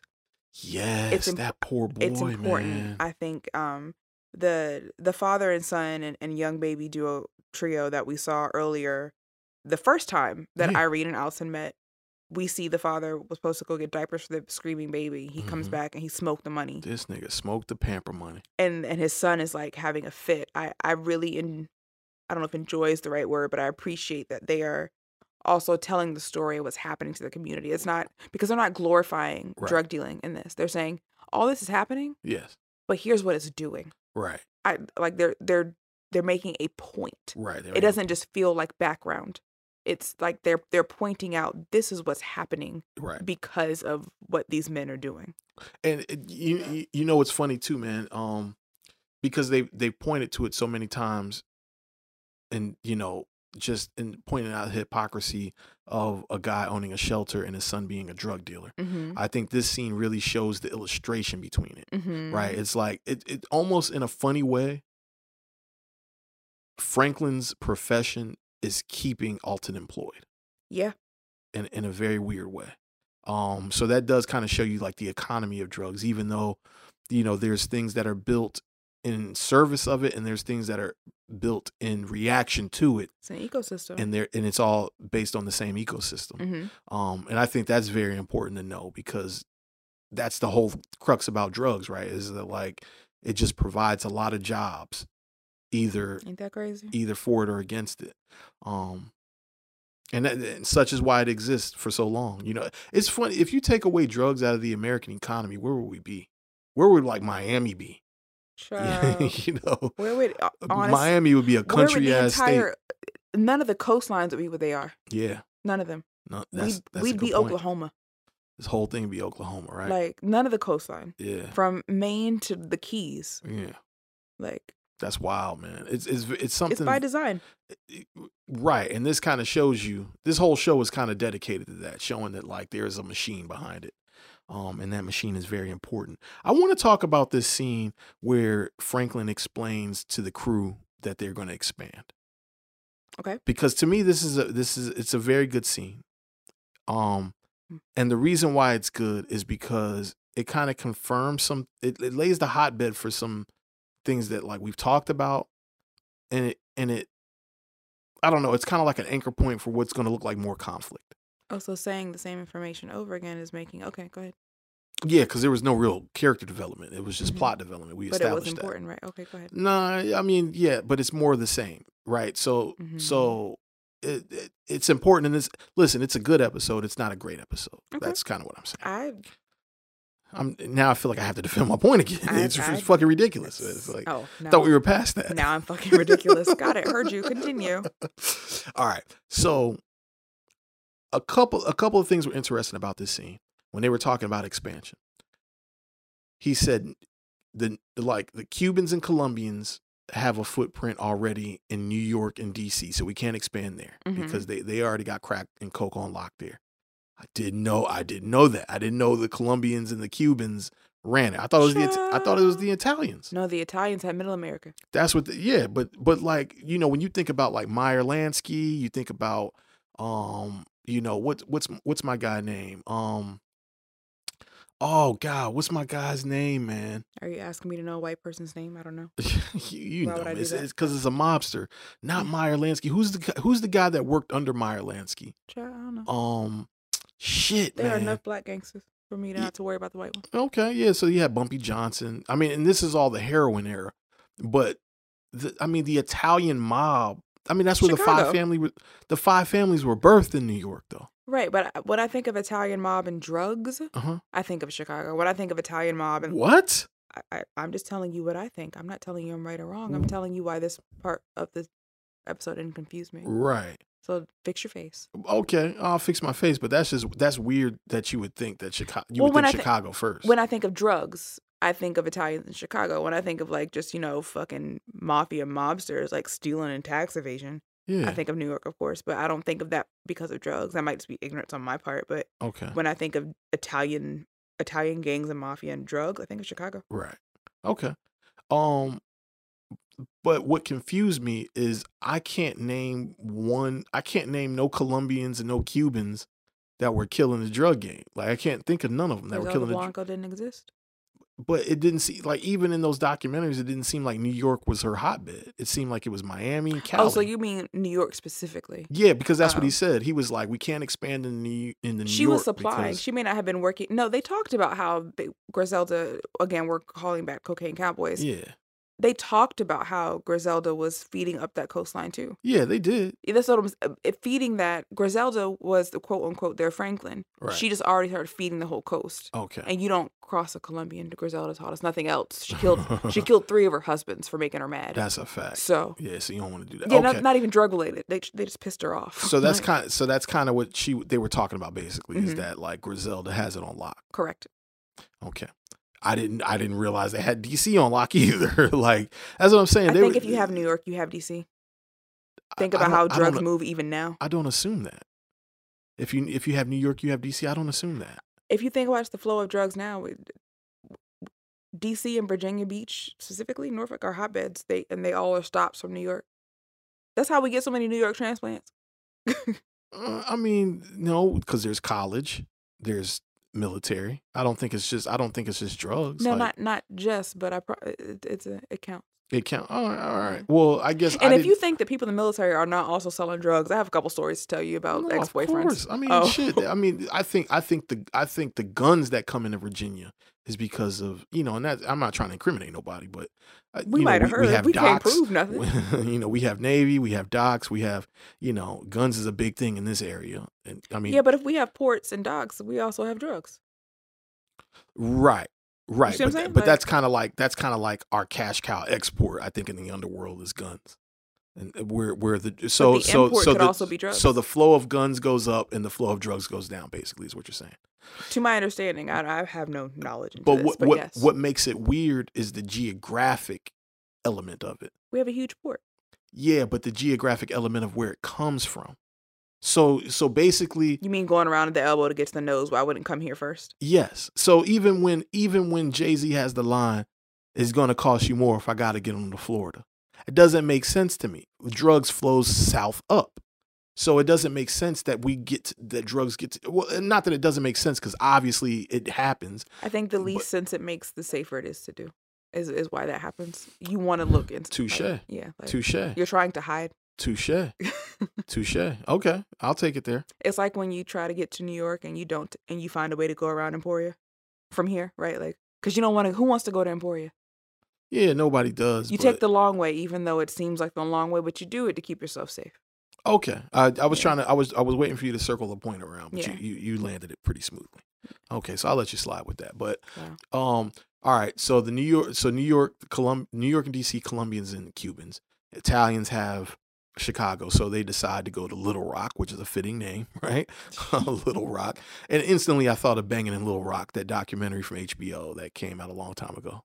I don't think, fam, just if people who may not know, Little Rock is probably one of the most dangerous places in this country, and you wouldn't know. Yeah. You wouldn't think that. It's in Arkansas. Right. But apparently, they gets down. Well, yeah, and I mean, I think Louis gave pretty much the obvious explanation of why it's, you know, why it would happen there is because it's like it's a mid-level city and it's a lot more low-key than one of the major cities. Mm-hmm. So it's easy for us to have just like low footprint of visibility. Start small, yeah. Yeah, and we can build up. So, again, what we see in that scene that we've been seeing all season, and it was sort of like instigated last episode, is the dissension between Jerome and Louis. Jerome wants to sell speakers and smoke mid. Yeah. Jerome ain't wrong in this case, though. He's not. Yeah, Jerome is not wrong in this case. And now I'm looking at Louis funny because now what I'm starting to realize. Well, I'm not looking at Louis funny because I think Louis is playing her part, which is Louis Franklin's consistent. The boss. Louis consistent. She has always been just like this. Yeah. In her eyes, Franklin is the boss, and I'm rolling with the team. I'm gonna get it done. Yeah, I'm rolling with the team. This is done, but I'm gonna get it done. Right. Which is echoed, which to me is gonna. Okay. Louis too smart to be taking orders from Franklin. Mm-hmm. Yes or no? Or you agree with that? Yeah. Yeah. In this case, I wish she would have stood up to Franklin because this is bad. This is like, basically you're saying we're trying, like. I think Louis understands the predicament that they're in and understands that it's dangerous. But Louis is the only person. I love Aunt Louis because she is committed to what she decided to do. Aunt Louie said, we sell drugs. Yes. So goddamn it, we're going to sell drugs. We're not going to pretend to be good people. Right. I'm not going to pretend that what I'm doing is righteous or for my community. I am doing this for money. Right now what's happening is the money is in danger. We want to get in and get out. This is dangerous, but this is what we have to do, unfortunately, because we sell drugs. Right. Which is why yes, I fault Louis, but I don't, because she is being true. Louis is doing what she said she would do. Yes. She's not being fake real. She's not being fake righteous. I agree. She's not being fake righteous. She's doing what she came to do. But listen, how does this, okay, because none of them know that his goal is to get from underneath selling drugs, right? Nobody knows that he's looking for the finish line. No, I think everyone understands that this is not forever. I think everyone, whether they know how, when and how they're leaning into it, I think everyone understands the goal is to get out. No one wants to sell drugs. I don't think anyone thinks I'm going to do this forever. No, I think I would challenge that. I would challenge that only because of Franklin's reaction to his mother saying, give me a date. I think I need a date, right? He didn't have any answer for when he was getting out, which lets me know he's not thinking about it. Right. He didn't have a plan, but I also don't think he didn't have an immediate plan. No. Yes. I'm not saying that anybody did. Okay. But what I'm saying is that I think they all knew that at some point this has to end. I don't think that anyone was planning for that point until right now. But I don't think anyone thought this was their career. They're going to retire in 40 years from drug dealing. Oh, see, Six, I think that's the point of the scene. I think Jerome didn't lose sight of that. I think Louis absolutely blinded by money, you think? I ride with that, yeah. I think now what's happened is the lifestyle that drugs has afforded them is it's the new equilibrium. And they know that this lifestyle cannot function without the drugs. Mm-hmm. So they have to, I don't think Louis thought about an exit strategy. I don't think Franklin's thought about an exit strategy until now because his mother forced him to. Mm-hmm. I think Jerome absolutely had an exit strategy, which is why he wanted Jam and Jerome, something that had nothing to do. Sell speakers and smoke Reggie. I'll speak for me. When we were saying that in the previous episodes, it was more of like a joke, a conviction. No, I mean it. Okay. Yeah. He doesn't want this. Yes. But now it's looking like he doesn't want it because it's looking like Jerome is the purest character in all this. He's a who? The purest character in all this. He doesn't want any of this. He sees what's happening. It's his family. Yeah. So he's going to show up. So, right. He's not comfortable doing any of this. He's not. He feels bad for what they're doing. And I feel bad because it was a conviction for me in our previous episodes. But now I'm like, oh shit, he's the only one that's kind of grounded still, mm-hmm. which is why, him killing somebody else really seems like it affected him. Yeah, he keeps having flashbacks and carrying on. Yeah. And the other thing, well, before we get out of that, T fucking working at Louis' dog to have access to this janitor room with all this money. Yo, Louis, this is the worst decision Louis ever made. Not even the janitor room with all the money.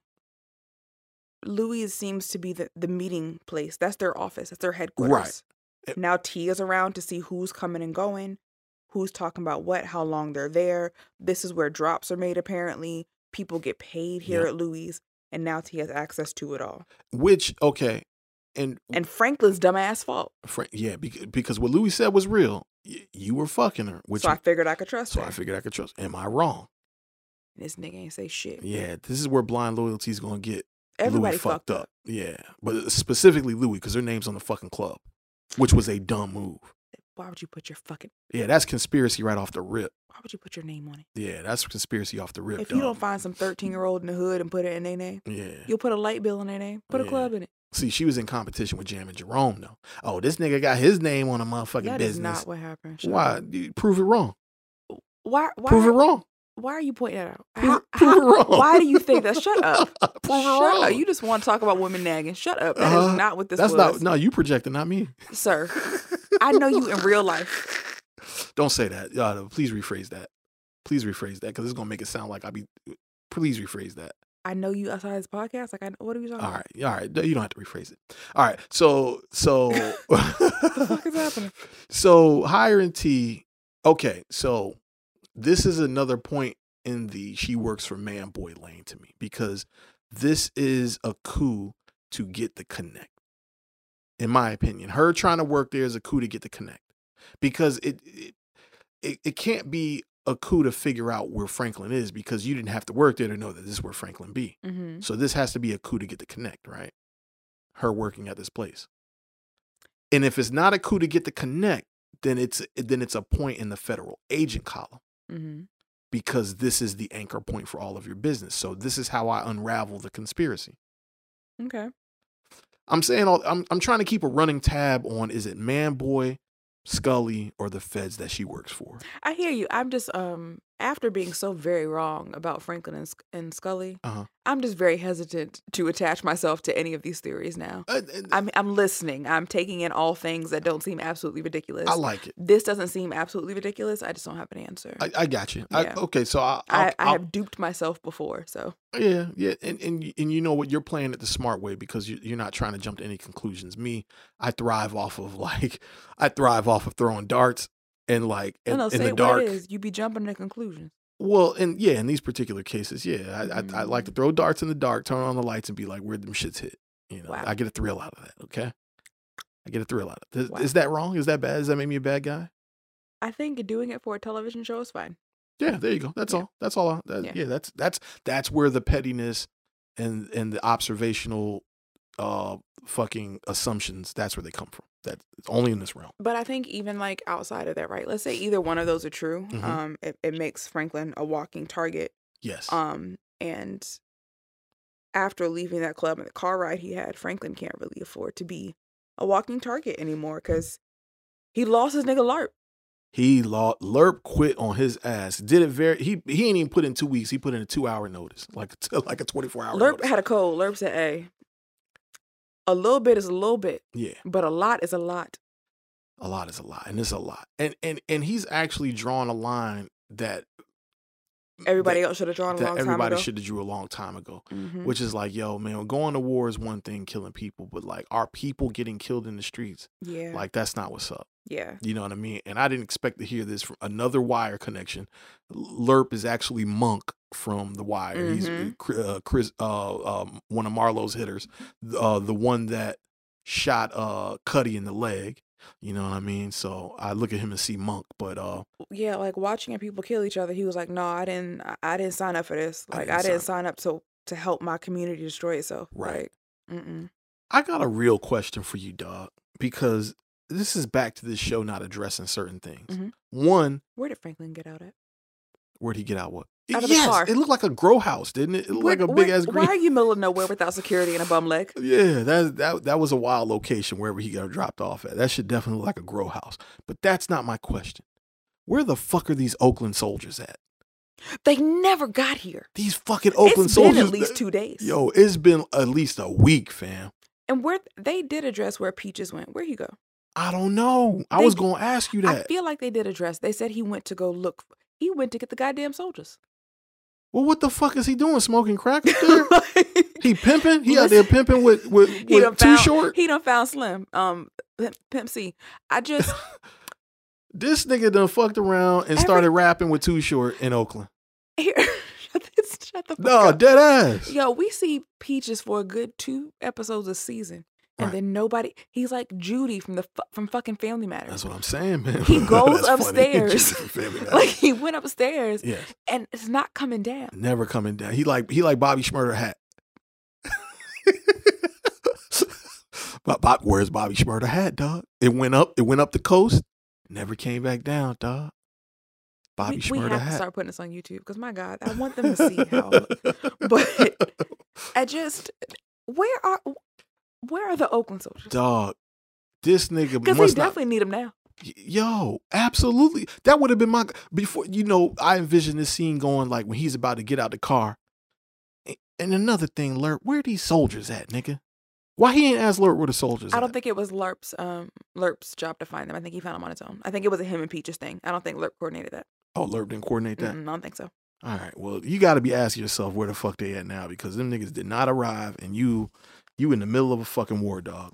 In the middle of nowhere. Where did he get out at? Because that doesn't seem very safe. Yeah. Like, is that where Franklin lives? It looks like a trap house. I hope not. That's what I'm saying, dog. Like, it was very weird. Now, it does go along with Franklin being inconspicuous. He drives around in a very inconspicuous car. His mama still live in the hood.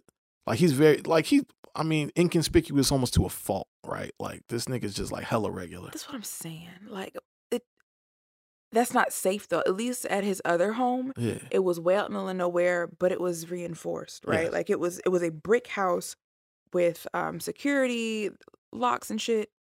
This place didn't have good windows. It didn't. Like, Franklin needs to be living in a gated community, dog. Franklin needs to be in the fucking hills somewhere. That's what I'm saying. Let's call it what it is. Yeah, he need to be in the hills. This nigga is wild. Take your ass to Rancho Cucamonga. What are you doing? He definitely needs to be. He need to be a Cucamonga cracker killer at this point. Like, what is you doing? So, circling, coming, like, rewinding him back a little bit when he was talking about where they could take control over shit. You don't feel like, where did he get all this intelligence about who's running what cities? I think it's a plot hole. You think it's a plot hole? Yeah, I just think they didn't explain well enough that if he's doing this, he has to coordinate it. People have to be coming to him and hearing about it and asking about it. You know what I mean? I think it's a plot hole that they expect us to fill in on our own. I don't think that's super significant. Well, the coordination comes with Louis knowing her homegirl and Lil Rock. No, I mean, as far as him knowing what's going on in D.C. and New York and, right, and the East Coast and it's like it's Chicago. It's got to be like a network of niggas, right? Right. I just think they never introduced that part of the story to us. Okay. I think they just trusted us to know that or just assume we wouldn't question it. Right. Yeah. Right. It just feels like a plot hole to it. That doesn't feel super significant. I think that maybe later this season or next season, mm-hmm, those connections will come into play. Okay. But I feel like we just haven't met them yet. Got it. Okay. Okay. What? Yeah. Fucking Lurk. Quit on Franklin, man. Oh, and he did it real smooth. He's like, Islam. Yeah, I can't do it. Not my ministry. I ain't. Out of curiosity, I know he said he quit, but it's clear that he has a proclivity towards his community. Mm-hmm. Do you think he's still around? He's still like, is he going to like? His job description, again, you drop him off. He's like a mercenary operative that probably has like little to no connection with home base. He does his thing to win the war. Do you think maybe this is a way for him to like go under the radar and do what he needs to do to get Scully and Manboy out the way, to clean shit up? Like, does he have that much love for stopping the war with his people that he's willing to go in and kill the people that are kind of responsible for the opposite side? Or am I stretching here? I think that's a really, really big stretch. Okay. Well, I think that's Scully and Franklin stretch, because they'd have to write the fuck out of that. Yeah. So, and the only reason why I'm bringing that up is because I really like the Lerp character, and I'm not trying to lose him this early, and I feel like we can't. I feel like his character provides like a sense of security. I think figuratively and literally. I think it could be a thing where, just because Lerp wants to leave doesn't mean people have forgotten his face, and maybe he comes back because he has to. Maybe it's he wants to leave this game, but this game won't leave him, and if he's going to be in it, he might as well be in it. I can see that happening. I can see him like getting shot at, like, okay, well, I'm still getting shot at anyway. Right, Franklin, where you at? Well, I don't think his concern is not him getting shot at. No, but I mean, if he's still in danger, and you know what I mean, like, yeah, if you're going to be in danger anyway. Yeah, you might as well. You. But I think that's a stretch too. But I think that feels like a shorter stretch than him going underground to kill Manboy. Right. Yeah, no. I might be wilding there. I might be wilding. Okay. Irina goes home. Yes, to Tony Marino. Fucking nutcase. Sitting. Who? Tony?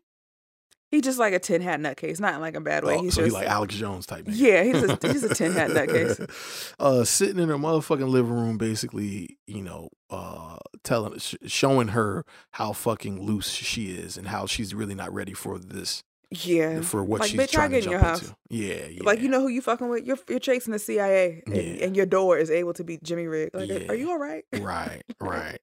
And judging by her fucking having these windows boarded up, I can't imagine that she's like a stickler for security. Like, are you all right? If you gonna chase the goddamn CIA, you should get a double bowl. Yeah, you should get you're not ready for this war, least. Dog. He proceeds to basically tell her he cracked open the bottle of wine here, man, because I didn't have her pegged into finding out the CIA was involved this early. I did. Okay. You thought it would be this early. Yeah. But I think that even before that, I think he helped her realize something that the black officer was trying to, I think he drove home a point and helped her realize that you don't know who you're dealing with, right? Because he walked in and read off her entire dossier. Right. Gave her all her business. Right. Yeah. And she's like, he's like, that's kind of the point, sis. Yeah. I can. And if he can, yeah, the people you're pissing off definitely can. Definitely can. And he's talking about how, then again, what's that white girl's name? How, she's dead, disappear, all this good stuff. Like, do you know what you're doing? Can you handle this? Right. I need to know if I give you this information. Right. That you can do something with it. Yes. I think that I thought she would find out this early because of what was happening with Alton.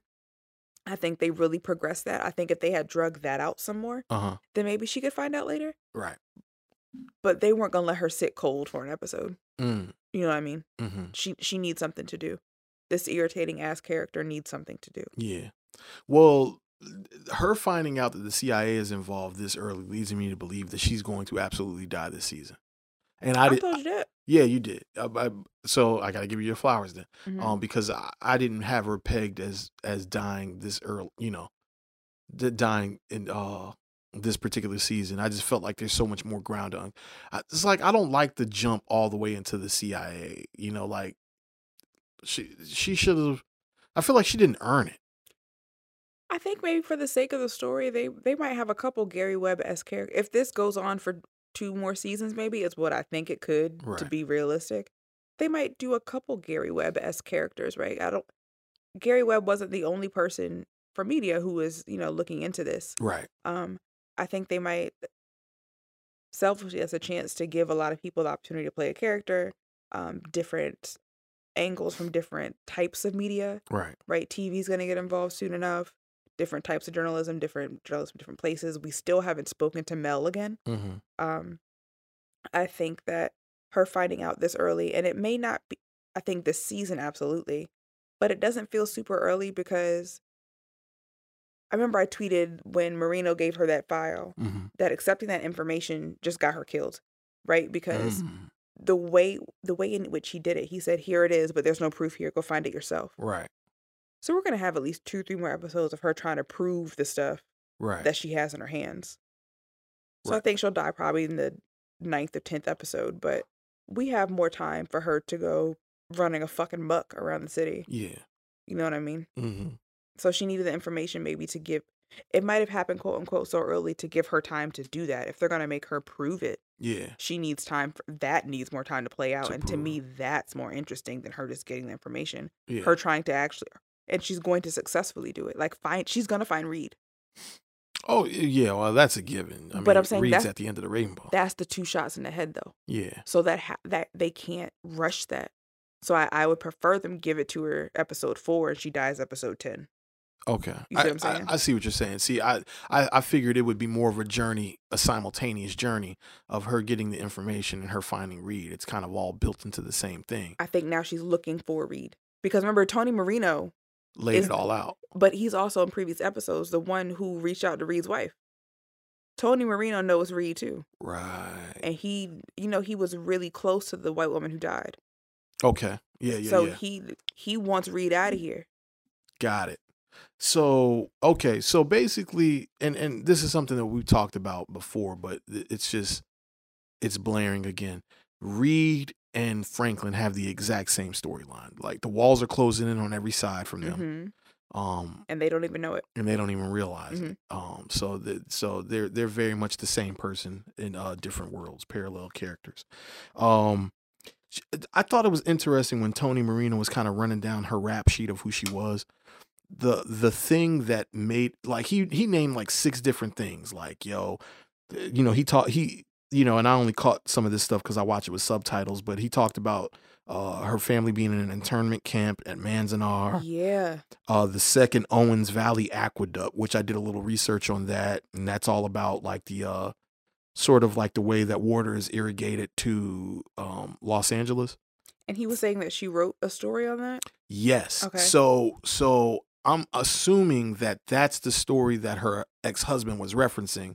About them having their foot in her neck, something like that? Yes. Okay. Because the whole, the aqueduct shit, that's big money. Like that whole Owens Valley shit, that was like financed by some pretty big people early on in the early 1900s. One of them being Harrison Otis, who was the publisher of the LA Times, which seems like it's the Herald here. Yeah, or like the competition to the Herald.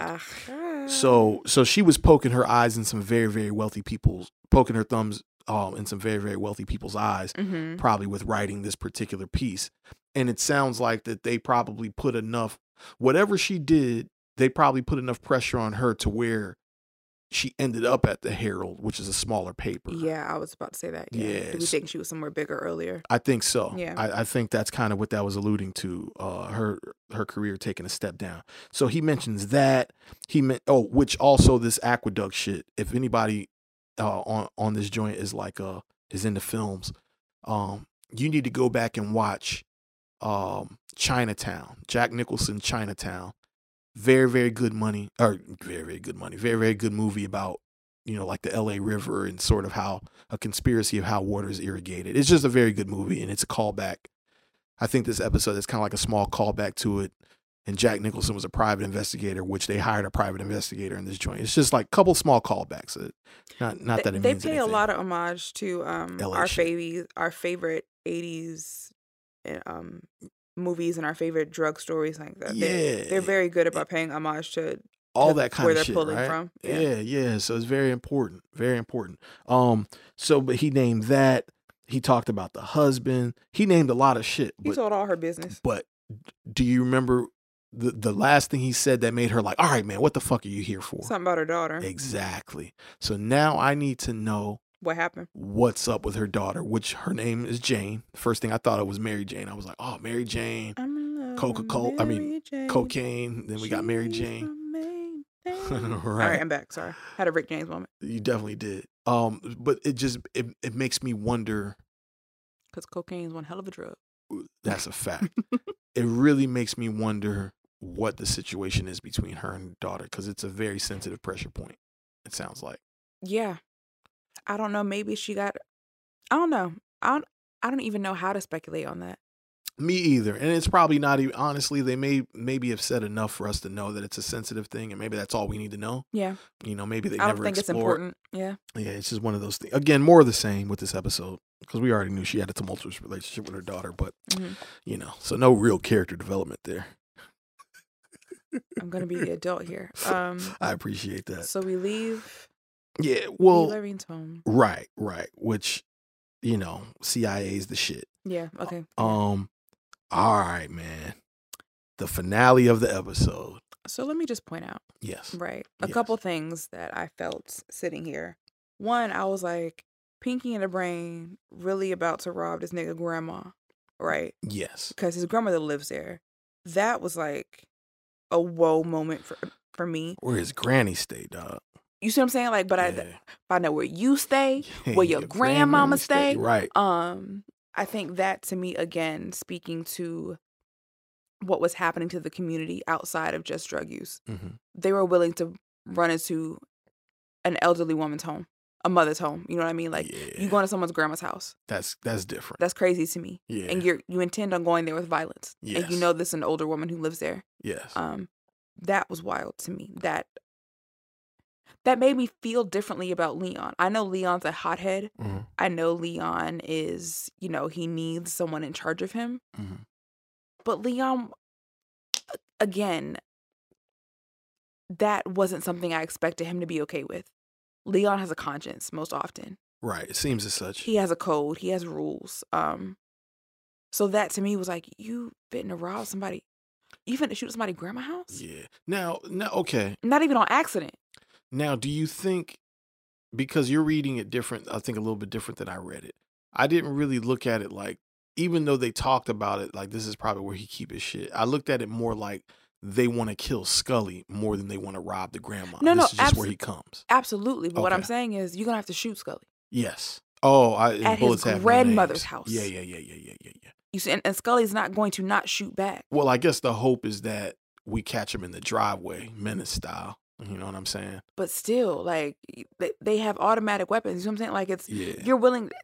And I know I was, again, Twitter is really, if you don't live tweet Snowfall, you should. It's actually pretty fun. You learn a lot. But there were some older gentlemen who may or may not have been around during that time and who may or may not identify as different gang members. Got it. Who were calling out about how things like this in the mid to early 80s mm-hmm. is what made them have the no women and children, is what made them deal with that so swiftly as sweet justice. That's how you get the Sunday rules, like how things like this did cause some gang members and drug dealers to say, yo, this is my line. Right. And just, you know, they dealt with this differently after things like this happened early on. Right. And we see that because this, for me, it was like, you gonna shoot a nigga from his grandma's house, baby? That's like crazy. This is his grandmother's house. And then you see the fucking snow cone, man. And my wild imagination. And after it didn't happen, I was like, bitch, why do you think I was gonna happen? We thought the same thing. You thought he was popping out the snow cone, right? You thought Scully was popping out. I didn't think, no, you wild. I didn't think he was gonna pop out the snow cone. I swear to God, I thought that Scully or somebody was hiding in the snow cone. Oh yeah, no, we didn't have the same thought. And then after that, I was like, "Bitch, now how would that make sense?" we were same thought adjacent. Okay. I didn't think that Scully was gonna pop out the snow cone, but I thought for sure the snow cone nigga was there on behalf of Scully and was gonna light up just because the way they had the camera attached to it and the way he looked like somebody that you know you hire in to come in. They from did like really good at tricking us that way. Tricking us. And I think that was on purpose. I think they wanted us to feel that way about it. Yeah, like it could, you know, danger could come from anywhere, sort of thing. You thought the nigga was gonna pop out the snow cone. I know it's stupid. Nah, six. Listen, because after it didn't happen, I was like, nah, bitch, why did you think? Nah, six, bro. You are tripping. I'm welling. I'm wild now. Yeah, all them flowers you got earlier this episode. No, I think honestly, I watched too many like special agent movies, shit like that, where that could actually like I watched too many things like John Wick and The Bourne Ultimatum and shit, where that stuff could have happened. Nah, even that's kind of ridiculous for that. No, too. I'm saying in that vein. That's where, like Naked Gun type shit. Yeah, like you know, just dumb shit. That's Naked Gun 44 to 30. I own how stupid that was because immediately after I was like, "Now, bitch, now why did you think? Yeah, you really thought that? That was wild. Just there that was jump crazy. Out the snow. Yeah, I know. You welling. But my mind, when I realized that wasn't hiding anything, my mind did go to, oh, maybe he's gonna shoot them. Yes, and then we found out what's going to happen. And yeah. I cried. That scene did make me cry. Okay. And like, yeah. So you cried because of the snow cone nigga? You cried because Man Boy's niece got killed or Scully's daughter? Yeah. I just think that, so, you know, they pull up, they notice each other, they start blasting. Crazy. And I think what's crazy to me is Scully's people shot first, knowing that baby was in the car. I think that punched me in the gut. It's like, damn, nobody cares. You had this little girl in the backseat and you started shooting at another car with niggas you knew had a gun. Well, I think the engagement, I think, oh man, it's difficult, man. I don't think that their people blasted first out of like, I'm trying to hit these niggas first. I think they blasted because they realized what they were there for. And it was in protection of the people in the car. No, you drive off then. But the nigga in the passenger side saw him, not the driver. You understand what I'm saying? I hear you. I think it was like y'all just don't care about nothing. Yeah, I agree. I agree. It's fucked up. And it kind of shows you the heinous nature of the whole drug violence. Yeah, man. I think that this season is doing a really good job of showing outside of getting high what is happening, and even to them. Yes. And I think the point should not be lost on us that there's been more innocent casualties than it is way more than it is people that are actually involved with the thing. Way more. And that's probably real to life too, where it's like, you know, the people that really get affected by this trade and the escalated nature of a war are really people that had nothing to do with it. And a casualty isn't even always death, right? Like those two babies who saw that nigga strung up, crucified, they're never going to be the same. Never. Right? Children who are losing their parents to being crackheads. Yeah. They're never going to... That little boy in the shelter. Yeah. The little girl who's been sitting in her piss all day. Yeah. They're never going to be the same. This is the... It's not even just about dying. Casualties of war here. The they have another term for it, like the not just casualties, collateral damage. Yeah, the collateral damage that this war is offering is very real, man. And I mean, even down to, you know, you talk about Gustavo's nephews. Mm-hmm. You know what I'm saying? That's collateral damage. Yeah. You know, everybody's sort of affected by these things. Yeah, man. You know, when the shootout was happening and Leon got out, got busy with the Uzi. I was proud of Leon. I was like, yo, Leon getting busy with this Uzi, nigga. And then you hear. Yeah. Khadijah like, screaming. Fam. Yeah. And then you see her holding this little girl. Yeah. I'm just like, hey, yo, what? Yeah. It was one thing, this gonna sound crazy, but stay with me. And it's hard to hear, but it's true. I think we just had the same thought. It's one thing if you accidentally murder someone's grandmother, right, who's lived an entire life. Okay. It's another to kill a child. Oh, we didn't have the same thought. Okay. Right, like it's just. Yeah. Yeah. It's, you killed a baby, bro. Like that little girl might have, she's not even 10. Yeah. So. This now, okay, you thought what you said was fucked up. Hold my beer, okay? All right. Okay. Why didn't Leon just kill Khadijah? That's not fucked up. That's the truth, because you don't leave a witness. You did it now, because we here now. Yeah. My problem with a lot of people in this show is, yeah, they want to be a gangster till it's time to be a gangster. Right. You murdered a baby. Yes. Everybody else is dead. Right. So you leave a witness? No. You don't get to have a conscience now. Yeah. You've killed everyone. Make it everyone. Make it everyone. Neil McCullough in Heat killed innocent people. Because they saw. And that's just the code there, right? Like that's where we are. Like, he should have killed Khadijah. He absolutely should have. He could have done it humanely, real quick, a shot in the head or whatever. Yeah. But no one should have been left alive in that vehicle. That's a fact. I mean, she was obviously able to ID him, because I don't know if you saw. Did you watch the preview for the next episode? Mm-hmm. Yeah, everybody knows it's Leon. So, I think her now, in a way, him not killing Khadijah actually may keep Franklin sane alive, because had he killed Khadijah, now there's no way to not verify that Franklin was not involved with this hit.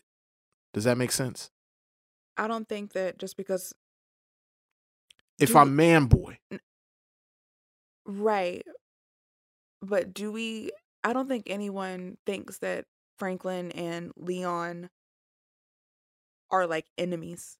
That's what I'm saying. I think that people, it's not a bad assumption if you don't know what's going on to think that Franklin knew what was happening. Because that's still his dog. Like, that's still his, like, right. It's not a bad assumption, but like, I guess I'm speaking from Manboy's point of view. I think maybe Khadijah not dying, it keeps Manboy from wilding on Franklin. His niece is dead. I know, but Khadijah being able to verify that it was Leon and what happened.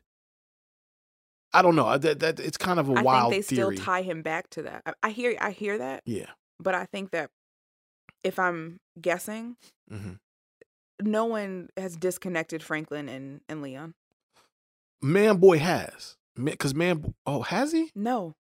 Leon and Franklin aren't going around saying they hate each other. You're right. No, the only people who know that Leon and Franklin aren't boys anymore, right, is Leon, Franklin, and Fatback. And Fatback still kind of don't know, because he's still calling. So that does go along with what I'm saying then. They can still think that Franklin knew and didn't stop it, because not stopping it is just as bad as doing it. And they, in their mind, Leon's your man. Leon is under you, not in a bad way. That's just kind of the order of things. Right. And he did this. So whether he did it on his own or not, you are responsible for it as his boss. Got it. No, you're right. You're absolutely right in this particular case.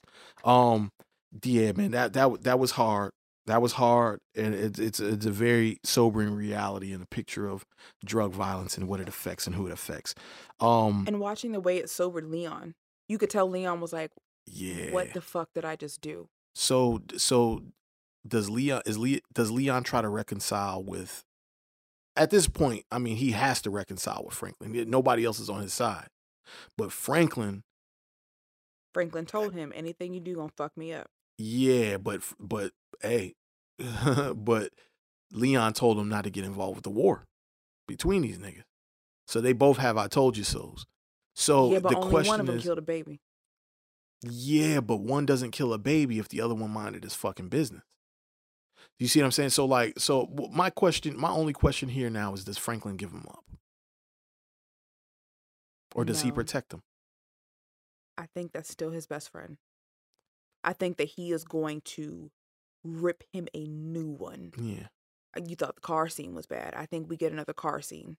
Much more epic. Nah, I'm going to tell you. No, I mean, dog. He's going to give Leon a tongue lashing. He killed a child, period. He's gonna call him irresponsible. He didn't do good recon. He's going to lean into why he can't be left by himself.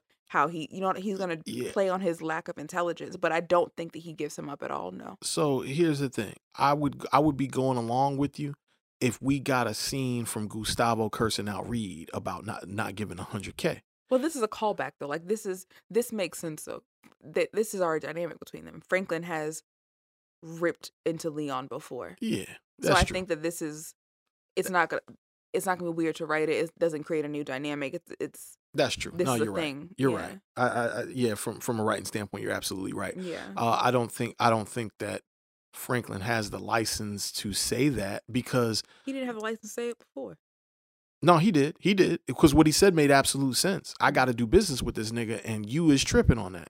Like that money come first. That money's the reason for all of this, nigga. Mm-hmm. So he was absolutely in his right in the right to say that, but. I think in this particular case, especially given the fact that in the hospital, he basically told Leon, we need to make a play against this nigga together. So Leon was making a play against him. So there's... But Franklin said together.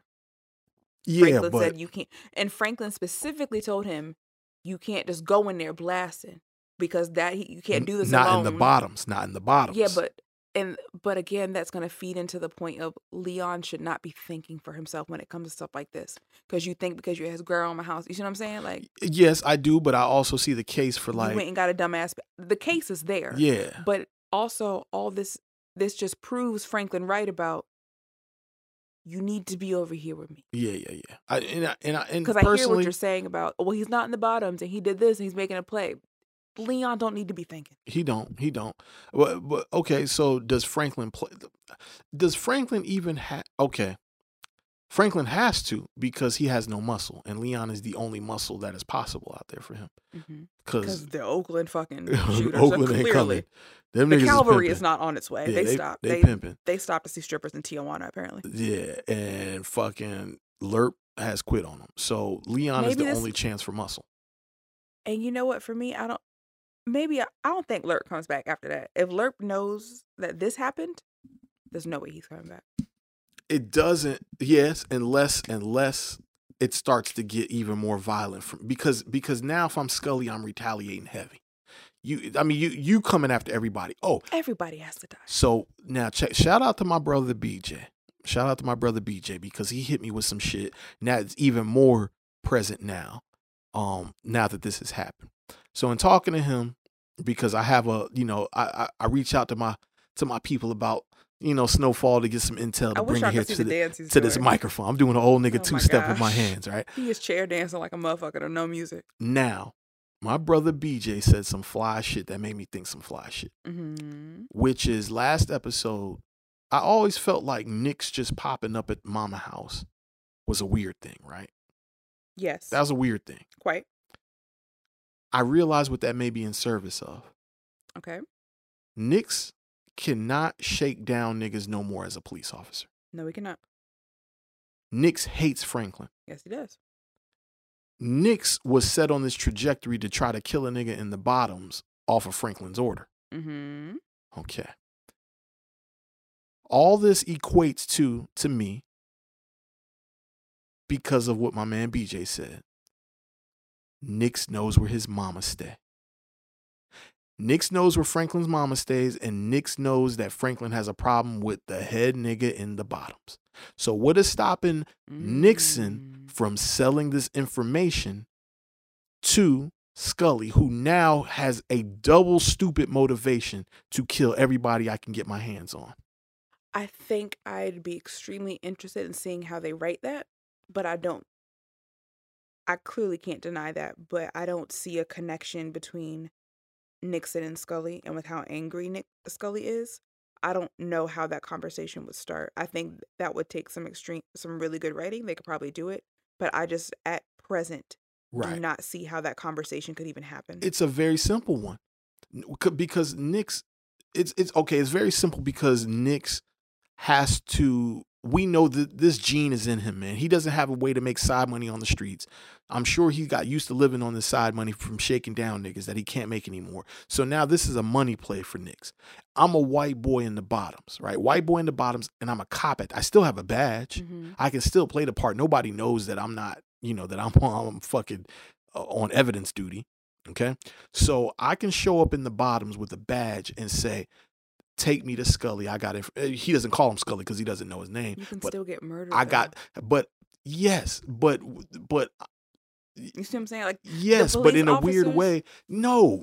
Like the officers he was with wouldn't even drive into the bottom. Well, they wouldn't make a. Yes, they wouldn't make a play. Drive into there. It wasn't about making a play at that point. Yeah.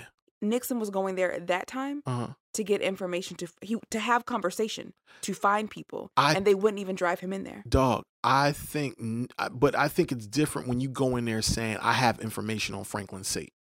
Maybe. I think that buys you a meeting. And you're a police officer. We'll see. I'm not saying that conversation doesn't make sense. Yeah. If that's what's happening, I'm very interested in seeing how that conversation happens. Okay. How they even get in front of one another. That's fair. Because Scully's daughter just died. Yeah. So he hates the world. He's not listening to anyone. Yeah. You thought he had a one-track mind before. Yeah, he might be popping niggas on sight. Right. Anybody. Right. Like even his, I'm sure he'll be treating his friends poorly. I'm sure they'll be tiptoeing around him. You know what I mean? Yeah. Because in his mind now, the friends he has left, the ones that are dead, let his daughter die. Mm-hmm. That's what Scully's going to see. That no one is protecting people the way that he expected them to. Right. And I think he's going to be super on edge. Mm-hmm. I low-key think that Scully might actually try to stone someone. Yeah. Like, I'm not even being funny. Like, I'm interested to see what punishment he metes out for this. Yeah. Because this is, we thought being crucified was bad. Right. Someone killed his child. So a couple of predictions that I would like to make just going into the future. Mm-hmm. One, somebody from Franklin's side, probably Alton, is going to die from this. Is going to die from a retaliation from this.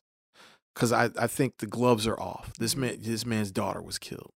And so, finding Alton is easy. Finding Alton is very easy, and it's the character that we love the most on his side. Mm-hmm.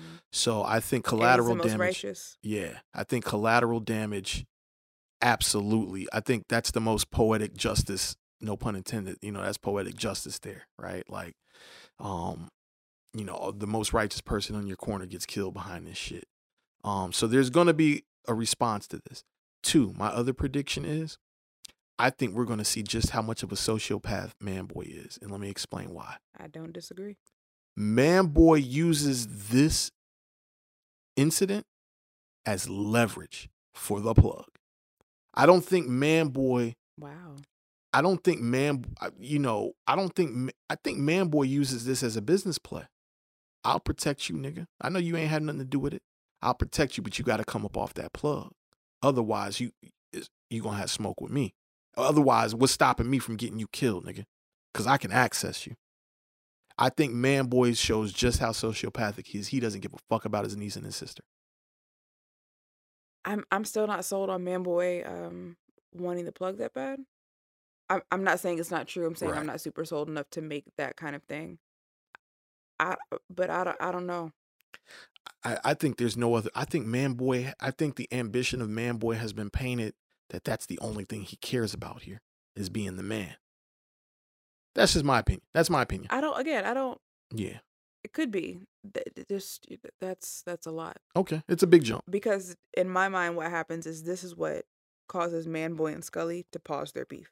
I think it definitely. I think it's still the same. You can't pause that beef and do anything but help Scully get Franklin. Or now at this point, that beef gets paused, Scully and Mambo on the same side. Yeah. If you try and not be on that side, you're going to die too. So you're not going to get the plug because you're going to be dead. No, Scully is going to be doing so much fucking LSD right now. Yeah. So he gonna see the vibes. Yeah, there's no opportunity to not. You were going to pick a side, and you were going to stay there or die from Scully. I don't. But it's easy. But I think Scully's in a position where he can easily be deceived by Manboy, because this is also his family that was killed. Maybe. So, and that's where I see the play. Like, I think Manboy absolutely leans into this to stop the war, even to stop the war, even if it's to pop. Even if he's trying to pop Scully himself, I think he uses this as a way to get closer to Scully. It's going to be interesting to see how him and Scully work, because Scully, if Scully is on 10 with LSD, maybe this thing still doesn't even, you know, maybe this pushes him further away from family, because it's like it's all fragile. Mm-hmm. It's all fragile anyway. And if I lose my daughter, nigga, I don't give a. You think I give a fuck about you, nigga? Yeah. A nigga that I was already willing to kill. You think this makes me closer to you? Maybe it does, maybe it doesn't. But I think Manboy has the ability to weave himself next to Scully using this, but also to weave himself into a more powerful position with Franklin using this as well. But, you know, it's all speculation from here. I think for me, at some point in this episode or the next, we get Mel comes back. We see Mel again. Okay. Again, big stretch. Franklin goes to hide. Right. In Odessa. That's a possibility, and starts getting it cracking with the crack out there. I don't think that. Maybe because again, she's a very. She's not even just that. She's a very fragile recovering addict. Yeah. It can't be more than 3 or 4 months. Like, that's real. So she's still, like I said, she's still a crackhead. She just ain't done crack in a while. Yeah. That's real. I think that we reintroduce to Mel either that way, mm-hmm. or she does have this change of heart where she does want to talk to Irene. Okay. And she comes to talk to Irene. Right. I think that my take on the Manboy Scully thing is they joined forces. Okay. I think that I know Manboy's a sociopath, but this is a baby. It'd be one thing if they killed Khadijah. Yeah. I think I would see your angle. Okay. But this is a baby. I get it. No. Like, and what you're saying is true. If right Khadijah died, right? Okay. Yeah. But what you're saying is right. She was supposed to be outside of this. Like, this wasn't. Yeah. An adult who chooses to be with someone in this game is one thing. Yeah. A child born to somebody, like, and everybody seemed to be very doting around this baby. Like, this baby was in Scully house. Like, yeah. she wasn't a stranger to anybody. Nobody. She was in the back seat with Khadijah and niggas, and Scully wasn't there. Yeah. It's like she was. Yeah, she's family for real. Yeah, she was probably one of the kids who was around. Like, these were her uncles she was kicking it with. You know what I mean? Like, everyone probably feels really strongly about this little girl. Right. So I don't see Manboy being sociopathic about that. I don't know. I think Manboy fucked up. I think he may offer protection and not mean it to get the plug. If his aim really is the plug, which isn't far fetched, mm-hmm. I think he may offer protection, get the plug, and then still get Franklin the fuck out of here, or attempt to. Yeah, well, he's definitely, after he gets the plug, he's on Franklin's ass. I mean, that was Louis pointed that out from the rip. You know what I mean? No, I think that he gets the plug so they can keep doing their work, they being him and Scully. Mm-hmm. If that's the angle I see as playing out, is him telling Scully, yo, let me get the information first. We won't get rid of this nigga. Let's make sure we can keep eating. But I don't ever think for a second that it's going to be... I think it's dangerous introducing that to Scully, because I don't think it's about drugs anymore to Scully. Now it's I'm killing niggas. So I think as long as Scully gets to kill him, he'll be all right. Yeah, but I think I hear what you're saying. I do think that that's a very dangerous proposition. I think. So now I'm gonna ask you a question. Yes. Since we know that Franklin's not gonna die. Okay, that's the assumption. Yeah. He's right, the star of the show. Right. Who killed Scully? I think Manboy killed Scully. Yeah? Yeah. Okay. Yeah, I think Manboy killed Scully. Okay. Or Lerp. Because again, I don't think that's the end of Lerp. But I, my heart of hearts tells me that Manboy killed Scully. I think what just happened with, I think it's crazy to say. I hate to say it. This is not me saying it because this is how I think. This is me saying it because this is how Manboy thinks. Mm-hmm. I think his niece getting murdered is an opportunity. Mm-hmm. You know what I'm saying? It's an opportunity because he didn't give a fuck about the niece. He's willing to kill her father. You understand what I'm saying? I think killing her daddy and her dying are very different. It is, but it ain't. It still affects it, like in order to. I think you're speaking from a very evolved stance of blackness and black fatherhood, and you're speaking as a father. That kind of damage is so important. Niggas lost they fucking fathers all the time. Yeah, but it's not. Manboy ain't got his father. It's not just, yes, right. Which is why he's not seeing it as so horrible as I'm just killing my niece. Still gonna be here. I'm gonna still take care of her. No, sister, like, I think that just here, like. I think it's just feeds into the detachment of who he is. Like, it not just her niece's father, my sister's man. Like Manboy just doesn't have any attachment. My brothers have girlfriends that I would kill. I don't want none of these bitches. Like. All right, man. I hear you. You see what I'm saying? Like, I think what happened to his niece is an opportunity. I don't think he's emotionally attached to it. I think he could kill Franklin, and he can convince Franklin that I can kill you, and I'd be justified because that was my niece. But I think at the core of it, he doesn't give a fuck. I think at the core of it, this is a huge chess play. This is a huge move on his chessboard to advance the mission of being the man in L.A. That's what I think. Okay. Again, I told you I'm done making, wild and crazy. But I think it's a peripheral character. Okay. I think it's a Gustavo-esque, or Peaches comes back, or maybe even Aunt Louie, or if you're right about T being a Fed, it could be T trying to prove some loyalty. Right. But I don't see it being anyone super into it. Right. That kills Scully. Yeah. Okay. Yeah. Okay. But I give him to maybe episode 7 tops. Hey, or maybe he go. Okay. So I would hate to lose him. I would like to see. That's 3 more episodes, though. That is. That's right. 3 more episodes. That's not too bad. I'll say this, man. It will be a sad day when Scully dies for me because he's the most magnetic character in this season. Mm-hmm. So from a viewer standpoint, I don't want to see Scully go. Yeah. And when he goes, it's going to be in a blaze of glory. Mm-hmm. So he could die from the hands of the police, really. He could die from a shootout with the cops. He could die next season for all we know. They could drag this out this entire season. Yeah. But we know Franklin and Scully at this point now cannot coexist. Yeah. I don't think there is going to be any removing Leon from Franklin, or, hot take, will they try and make Franklin use Leon as an offering, as a blood offering, to kind of ease things? I don't think that he will that be presented to him as an option? Oh yeah, well I think from the previews of what's to happen next, I think that's, you hear a soundbite from Jerome basically saying, so do we give up Leon or do we protect him? Mm-hmm. You know what I'm saying? And I'm assuming that he poses that question because that proposition was made to him. Okay. Yeah. So okay. So I absolutely think that's what they're up against. That's what they're up against. And what Franklin's going to do, we know that he is capable of selling out his people. So I don't think it's a far stretch of giving Leon up. But I think if he gives Leon up, Franklin killed his best friend. Like, yeah. I think if Jerome witnesses him give Leon up, Jerome is done. Yeah. Jerome is done because he's like, oh, nah, nigga, like, this was your best friend. Yeah. Jerome won't be here next season. Yeah.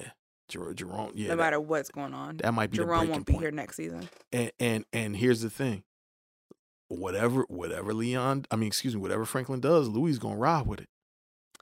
I think that's going to be a dramatic story because Aunt Louie and Uncle Jerome this is their last season as Aunt Louie and Uncle Jerome. Yeah. And yeah, that's a fact. And Manboy, I feel like Manboy's scene last episode was like the beginning of that wedge. Mm-hmm. Yep. So, all right, bet. Is it time to move on to the RICO Awards? It is. All right, cool. Let's do it. We have the means. You have the connections. Match made in heaven. Connections that I have developed the hard way over time. My reputation is such that you contacted me on the strength of it. And if we're talking plainly, some might say that your money came to you rather quickly. All right, Six, the RICO Awards. Yep. Yeah, man. So, you know, I've listened to our last few episodes, and I kind of realized that I think we were a little bit too drawn out with the RICO Awards. I want to kind of shave the concept in a little bit, okay. You know. Okay.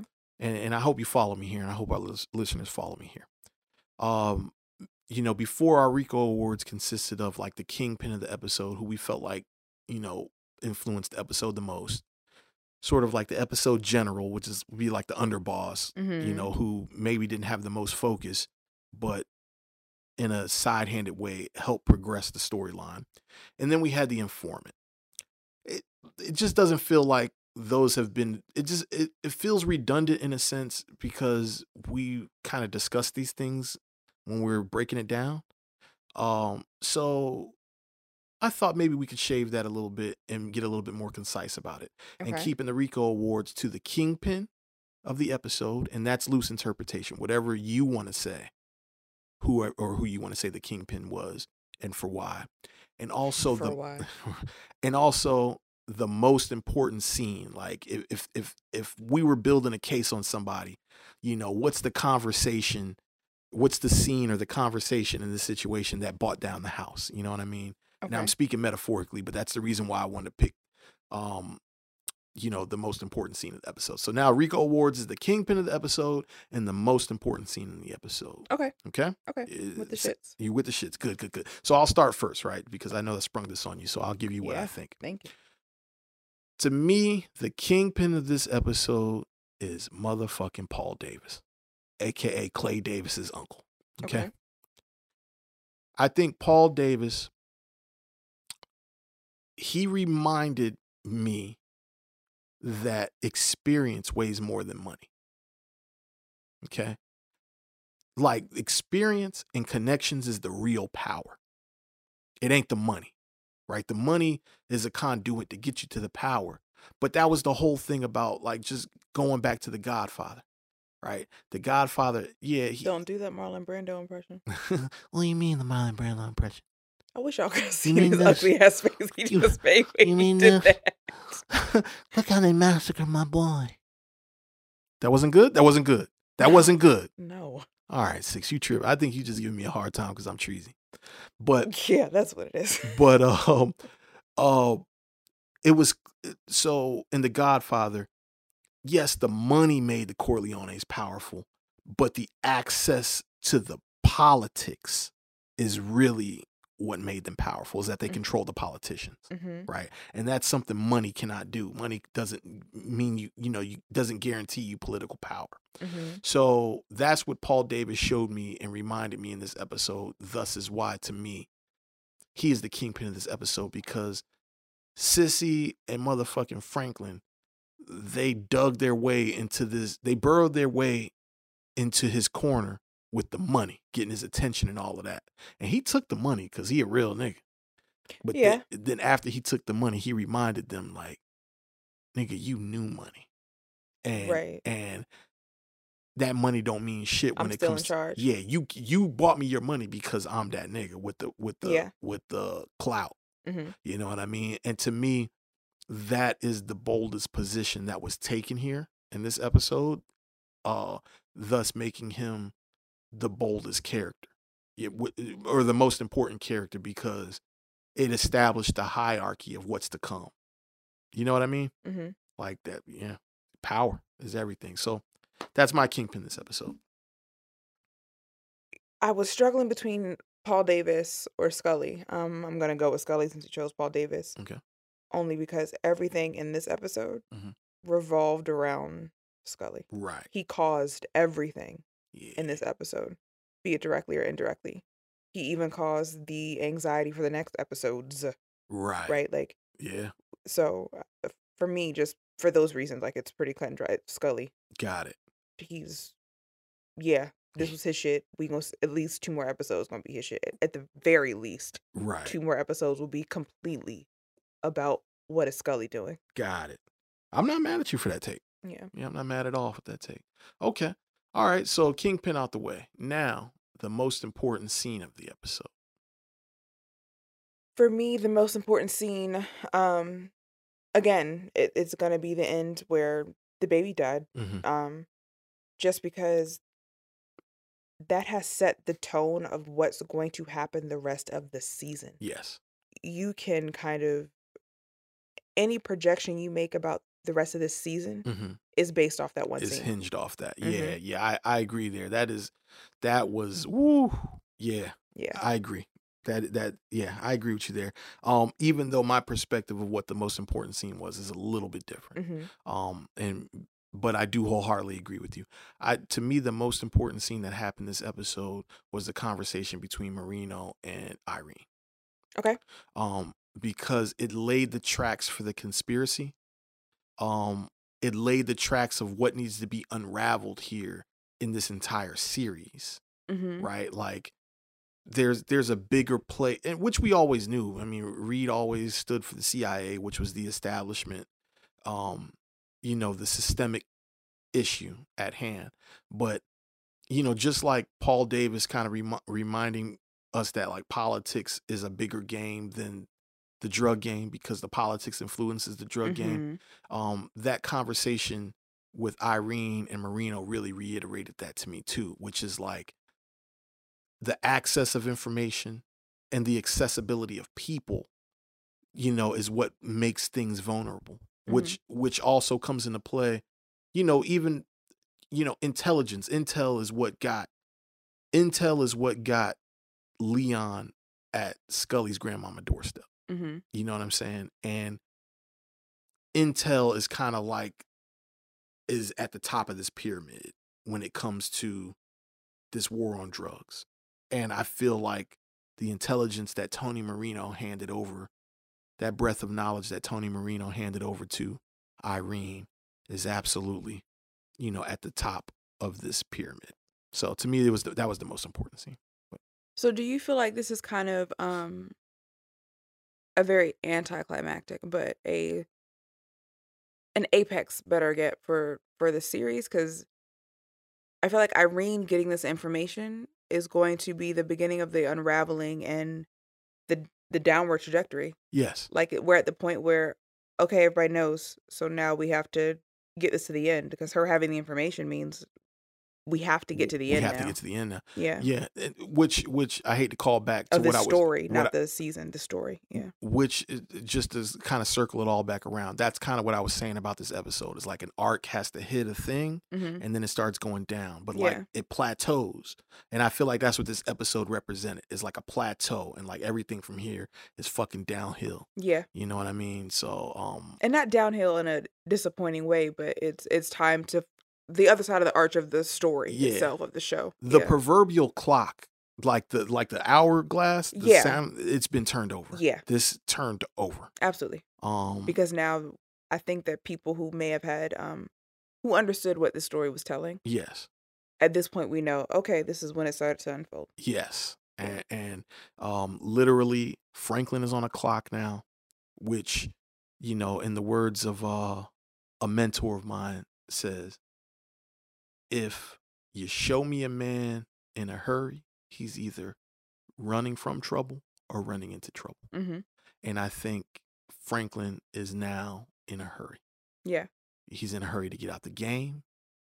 He's in a hurry to motherfucking get this war over. And I think he's running right into trouble. And I think that from a writing stance, I appreciate the fact that they are ending this. Yes. Like, don't drag this out for 7, 8 seasons. Right. If there's only 6 seasons of story to tell. That's a fact. Maybe 5 even, depending on how this one goes. Right, right. I appreciate that they're signaling, hey guys, we know the story comes to an end. Right. We're going to start telling it now, from the fact of Sissy really enforcing, no, give me a date. when is this over? Right. To Franklin going to Reed and saying, how can I make this go faster? Because I do want to leave. Yes. To people dying and leaving Franklin's side. To Irene having the information. To people to babies dying and stuff, and just seeing the havoc on the community. Like, I like that they're signaling, yes, we know we have to end this. Yes. We're going to start it now. We're going to start it now. Yep. Yeah. Absolutely, man. I think we're on the same page with that. There's a Jay-Z lyric for everything. There's a Jay-Z fucking lyric for everything, and I can't wait to hear what you think his lyric is for this. What more do you want? I want to know how long. How long before it's all we're doing? All right, Six. It's time to get into this whole bit, and I'll go ahead and jumpstart it all. And I'm taking your cue from last time. I ain't explaining shit. I'm going to pull this from The Evils, Reasonable Doubt. Okay. Sounds like open mic night. It do sound like open mic. I'm gonna pull this from The Evils. I'm very conscious about the fact that, like, I never know whether just to go a cappella, like to try to do it to the cadence of the beat, or just to say it, because it just feels weird. Encourage the cadence. You would encourage the cadence. I would encourage the cadence. I feel like you just want to laugh at me, but two things can be true. All right. Because when you're doing... you are not a rapper. Because when they're saying too much, you know, they're trying to get you touched. Whoever said illegal was the easy way out couldn't understand the mechanics and the workings of the underworld.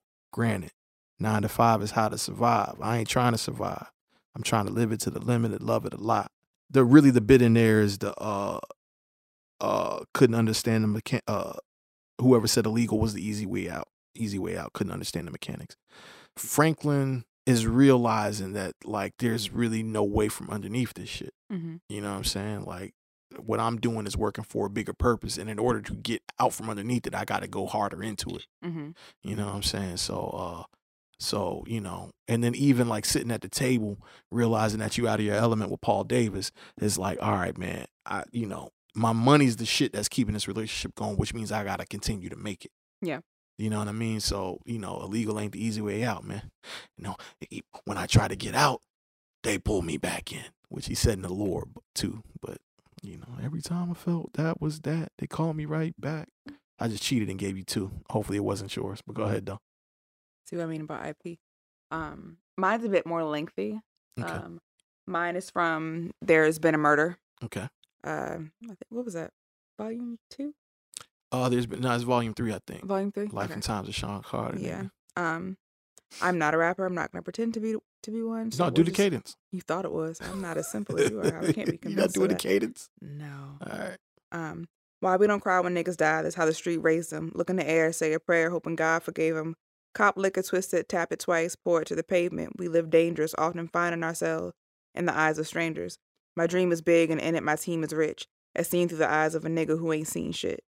So I think for me, this episode, everybody realized who they weren't. Mm. Right. Everybody came to the understanding of, like, with Franklin saying, hey, yo, like, I'm out of place here. Like, to your point, I got all this money, but what do I have for real? I don't belong here. I think to Leon finding himself killing a child and being like, whoa, like, this ain't what I signed up for. This isn't who I am. Like, right. It's just... Everyone's become so callous. Everyone is so comfortable killing people. Everyone is so comfortable doing all these negative things that it takes them seeing themselves in someone else's eyes. Like, for Franklin, it was seeing how Paul Davis looked at him. Mm. To be like, wait, you don't think I'm that nigga for real? Right. What you mean? It took Leon seeing that his money couldn't save Wanda, right? Right. It took Leon seeing that I just killed a child over a beef for real. Realizing I was about to shoot up a nigga's grandmother's house. I think everybody realized who they weren't in this just as much as they realized who they are. That's a good point. I like that. No, man, I think that's a good explanation. So you do a better job of explaining yours too. Okay. Yeah, because even with mine, just to kind of double back to mine, so I earned some more points. So because yours is so fly, you know what I'm saying? Like, no, this ain't to one up you, but it's just to add more context to anybody who, you know, like all the storylines, everybody's leaning more into just kind of the same point, but in the opposite way that you're saying. Everybody's leaning more into who they actually are. Whereas your point is like, people are finding out also what they're not. Yeah. Which, you know, inversely, you lean into more of who you are when you find out who you're not. So it's kind of inverse points. But, you know, this fucking, you know, this Irene, she got to go further into investigative mode to get out of. The only way out is the way through. Yeah, to get to the truth. Exactly. The only way out is to go through. So, yeah, man, that's that. I'm excited. I'm very excited about episode 5. I don't know what the fuck's gonna happen, bro. I'm done. I have made some outlandish predictions, so I'm just done. I'm deflated. No more predictions for me. I'm just watching. I'm deflated. I'm just watching. Yeah, if I came out with your predictions, I'd probably be deflated too, to be honest. Fuck but you. But listen, man, in the meantime, because Six didn't start that IG, she said she was gonna start, and it's cool. So you could just follow me at Filmmaking Treasy. What you did say? It's on tape. I said it 30 minutes before we started recording. No, but you said at the end of last episode too. You were like, I'm gonna start a social media so you can follow us on that. I mean, it's on tape. You ain't even gotta believe me. You can just listen to episode 3. Yeah, buddy, go catch fire. Go ahead. But you can follow Treasy at Filmmaking Treasy on Instagram and on Twitter at Filmmaking Trees. Where can they follow you, Six? They can't. Where? You thought you was nickel slick, but I got your penny change. You got my penny change. I was gonna give it up. Yeah, that's all right. Just follow me. I add her a few times, but shit. And while you at it, man, follow my podcast, my movie podcast, Kinda Movie Critics, on Instagram at Kinda KINDA Movie Critics. That's also on Facebook, Kinda Movie Critics, and on Twitter at Kinda Movie Crits. You're probably hearing this on that feed, but right.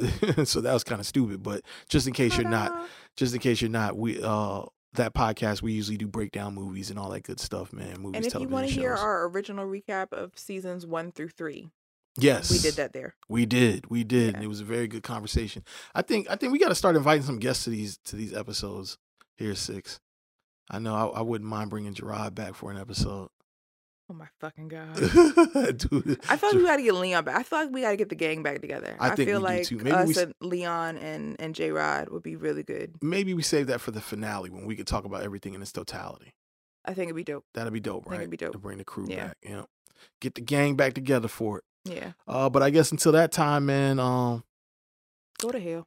No, don't go to hell, man. Stay alive so you can listen to episode 5. You heard? Who said I'm not a rapper? Boy. Carry your goddamn. Grabs the snow. Bye. This has been an On Ear Network production.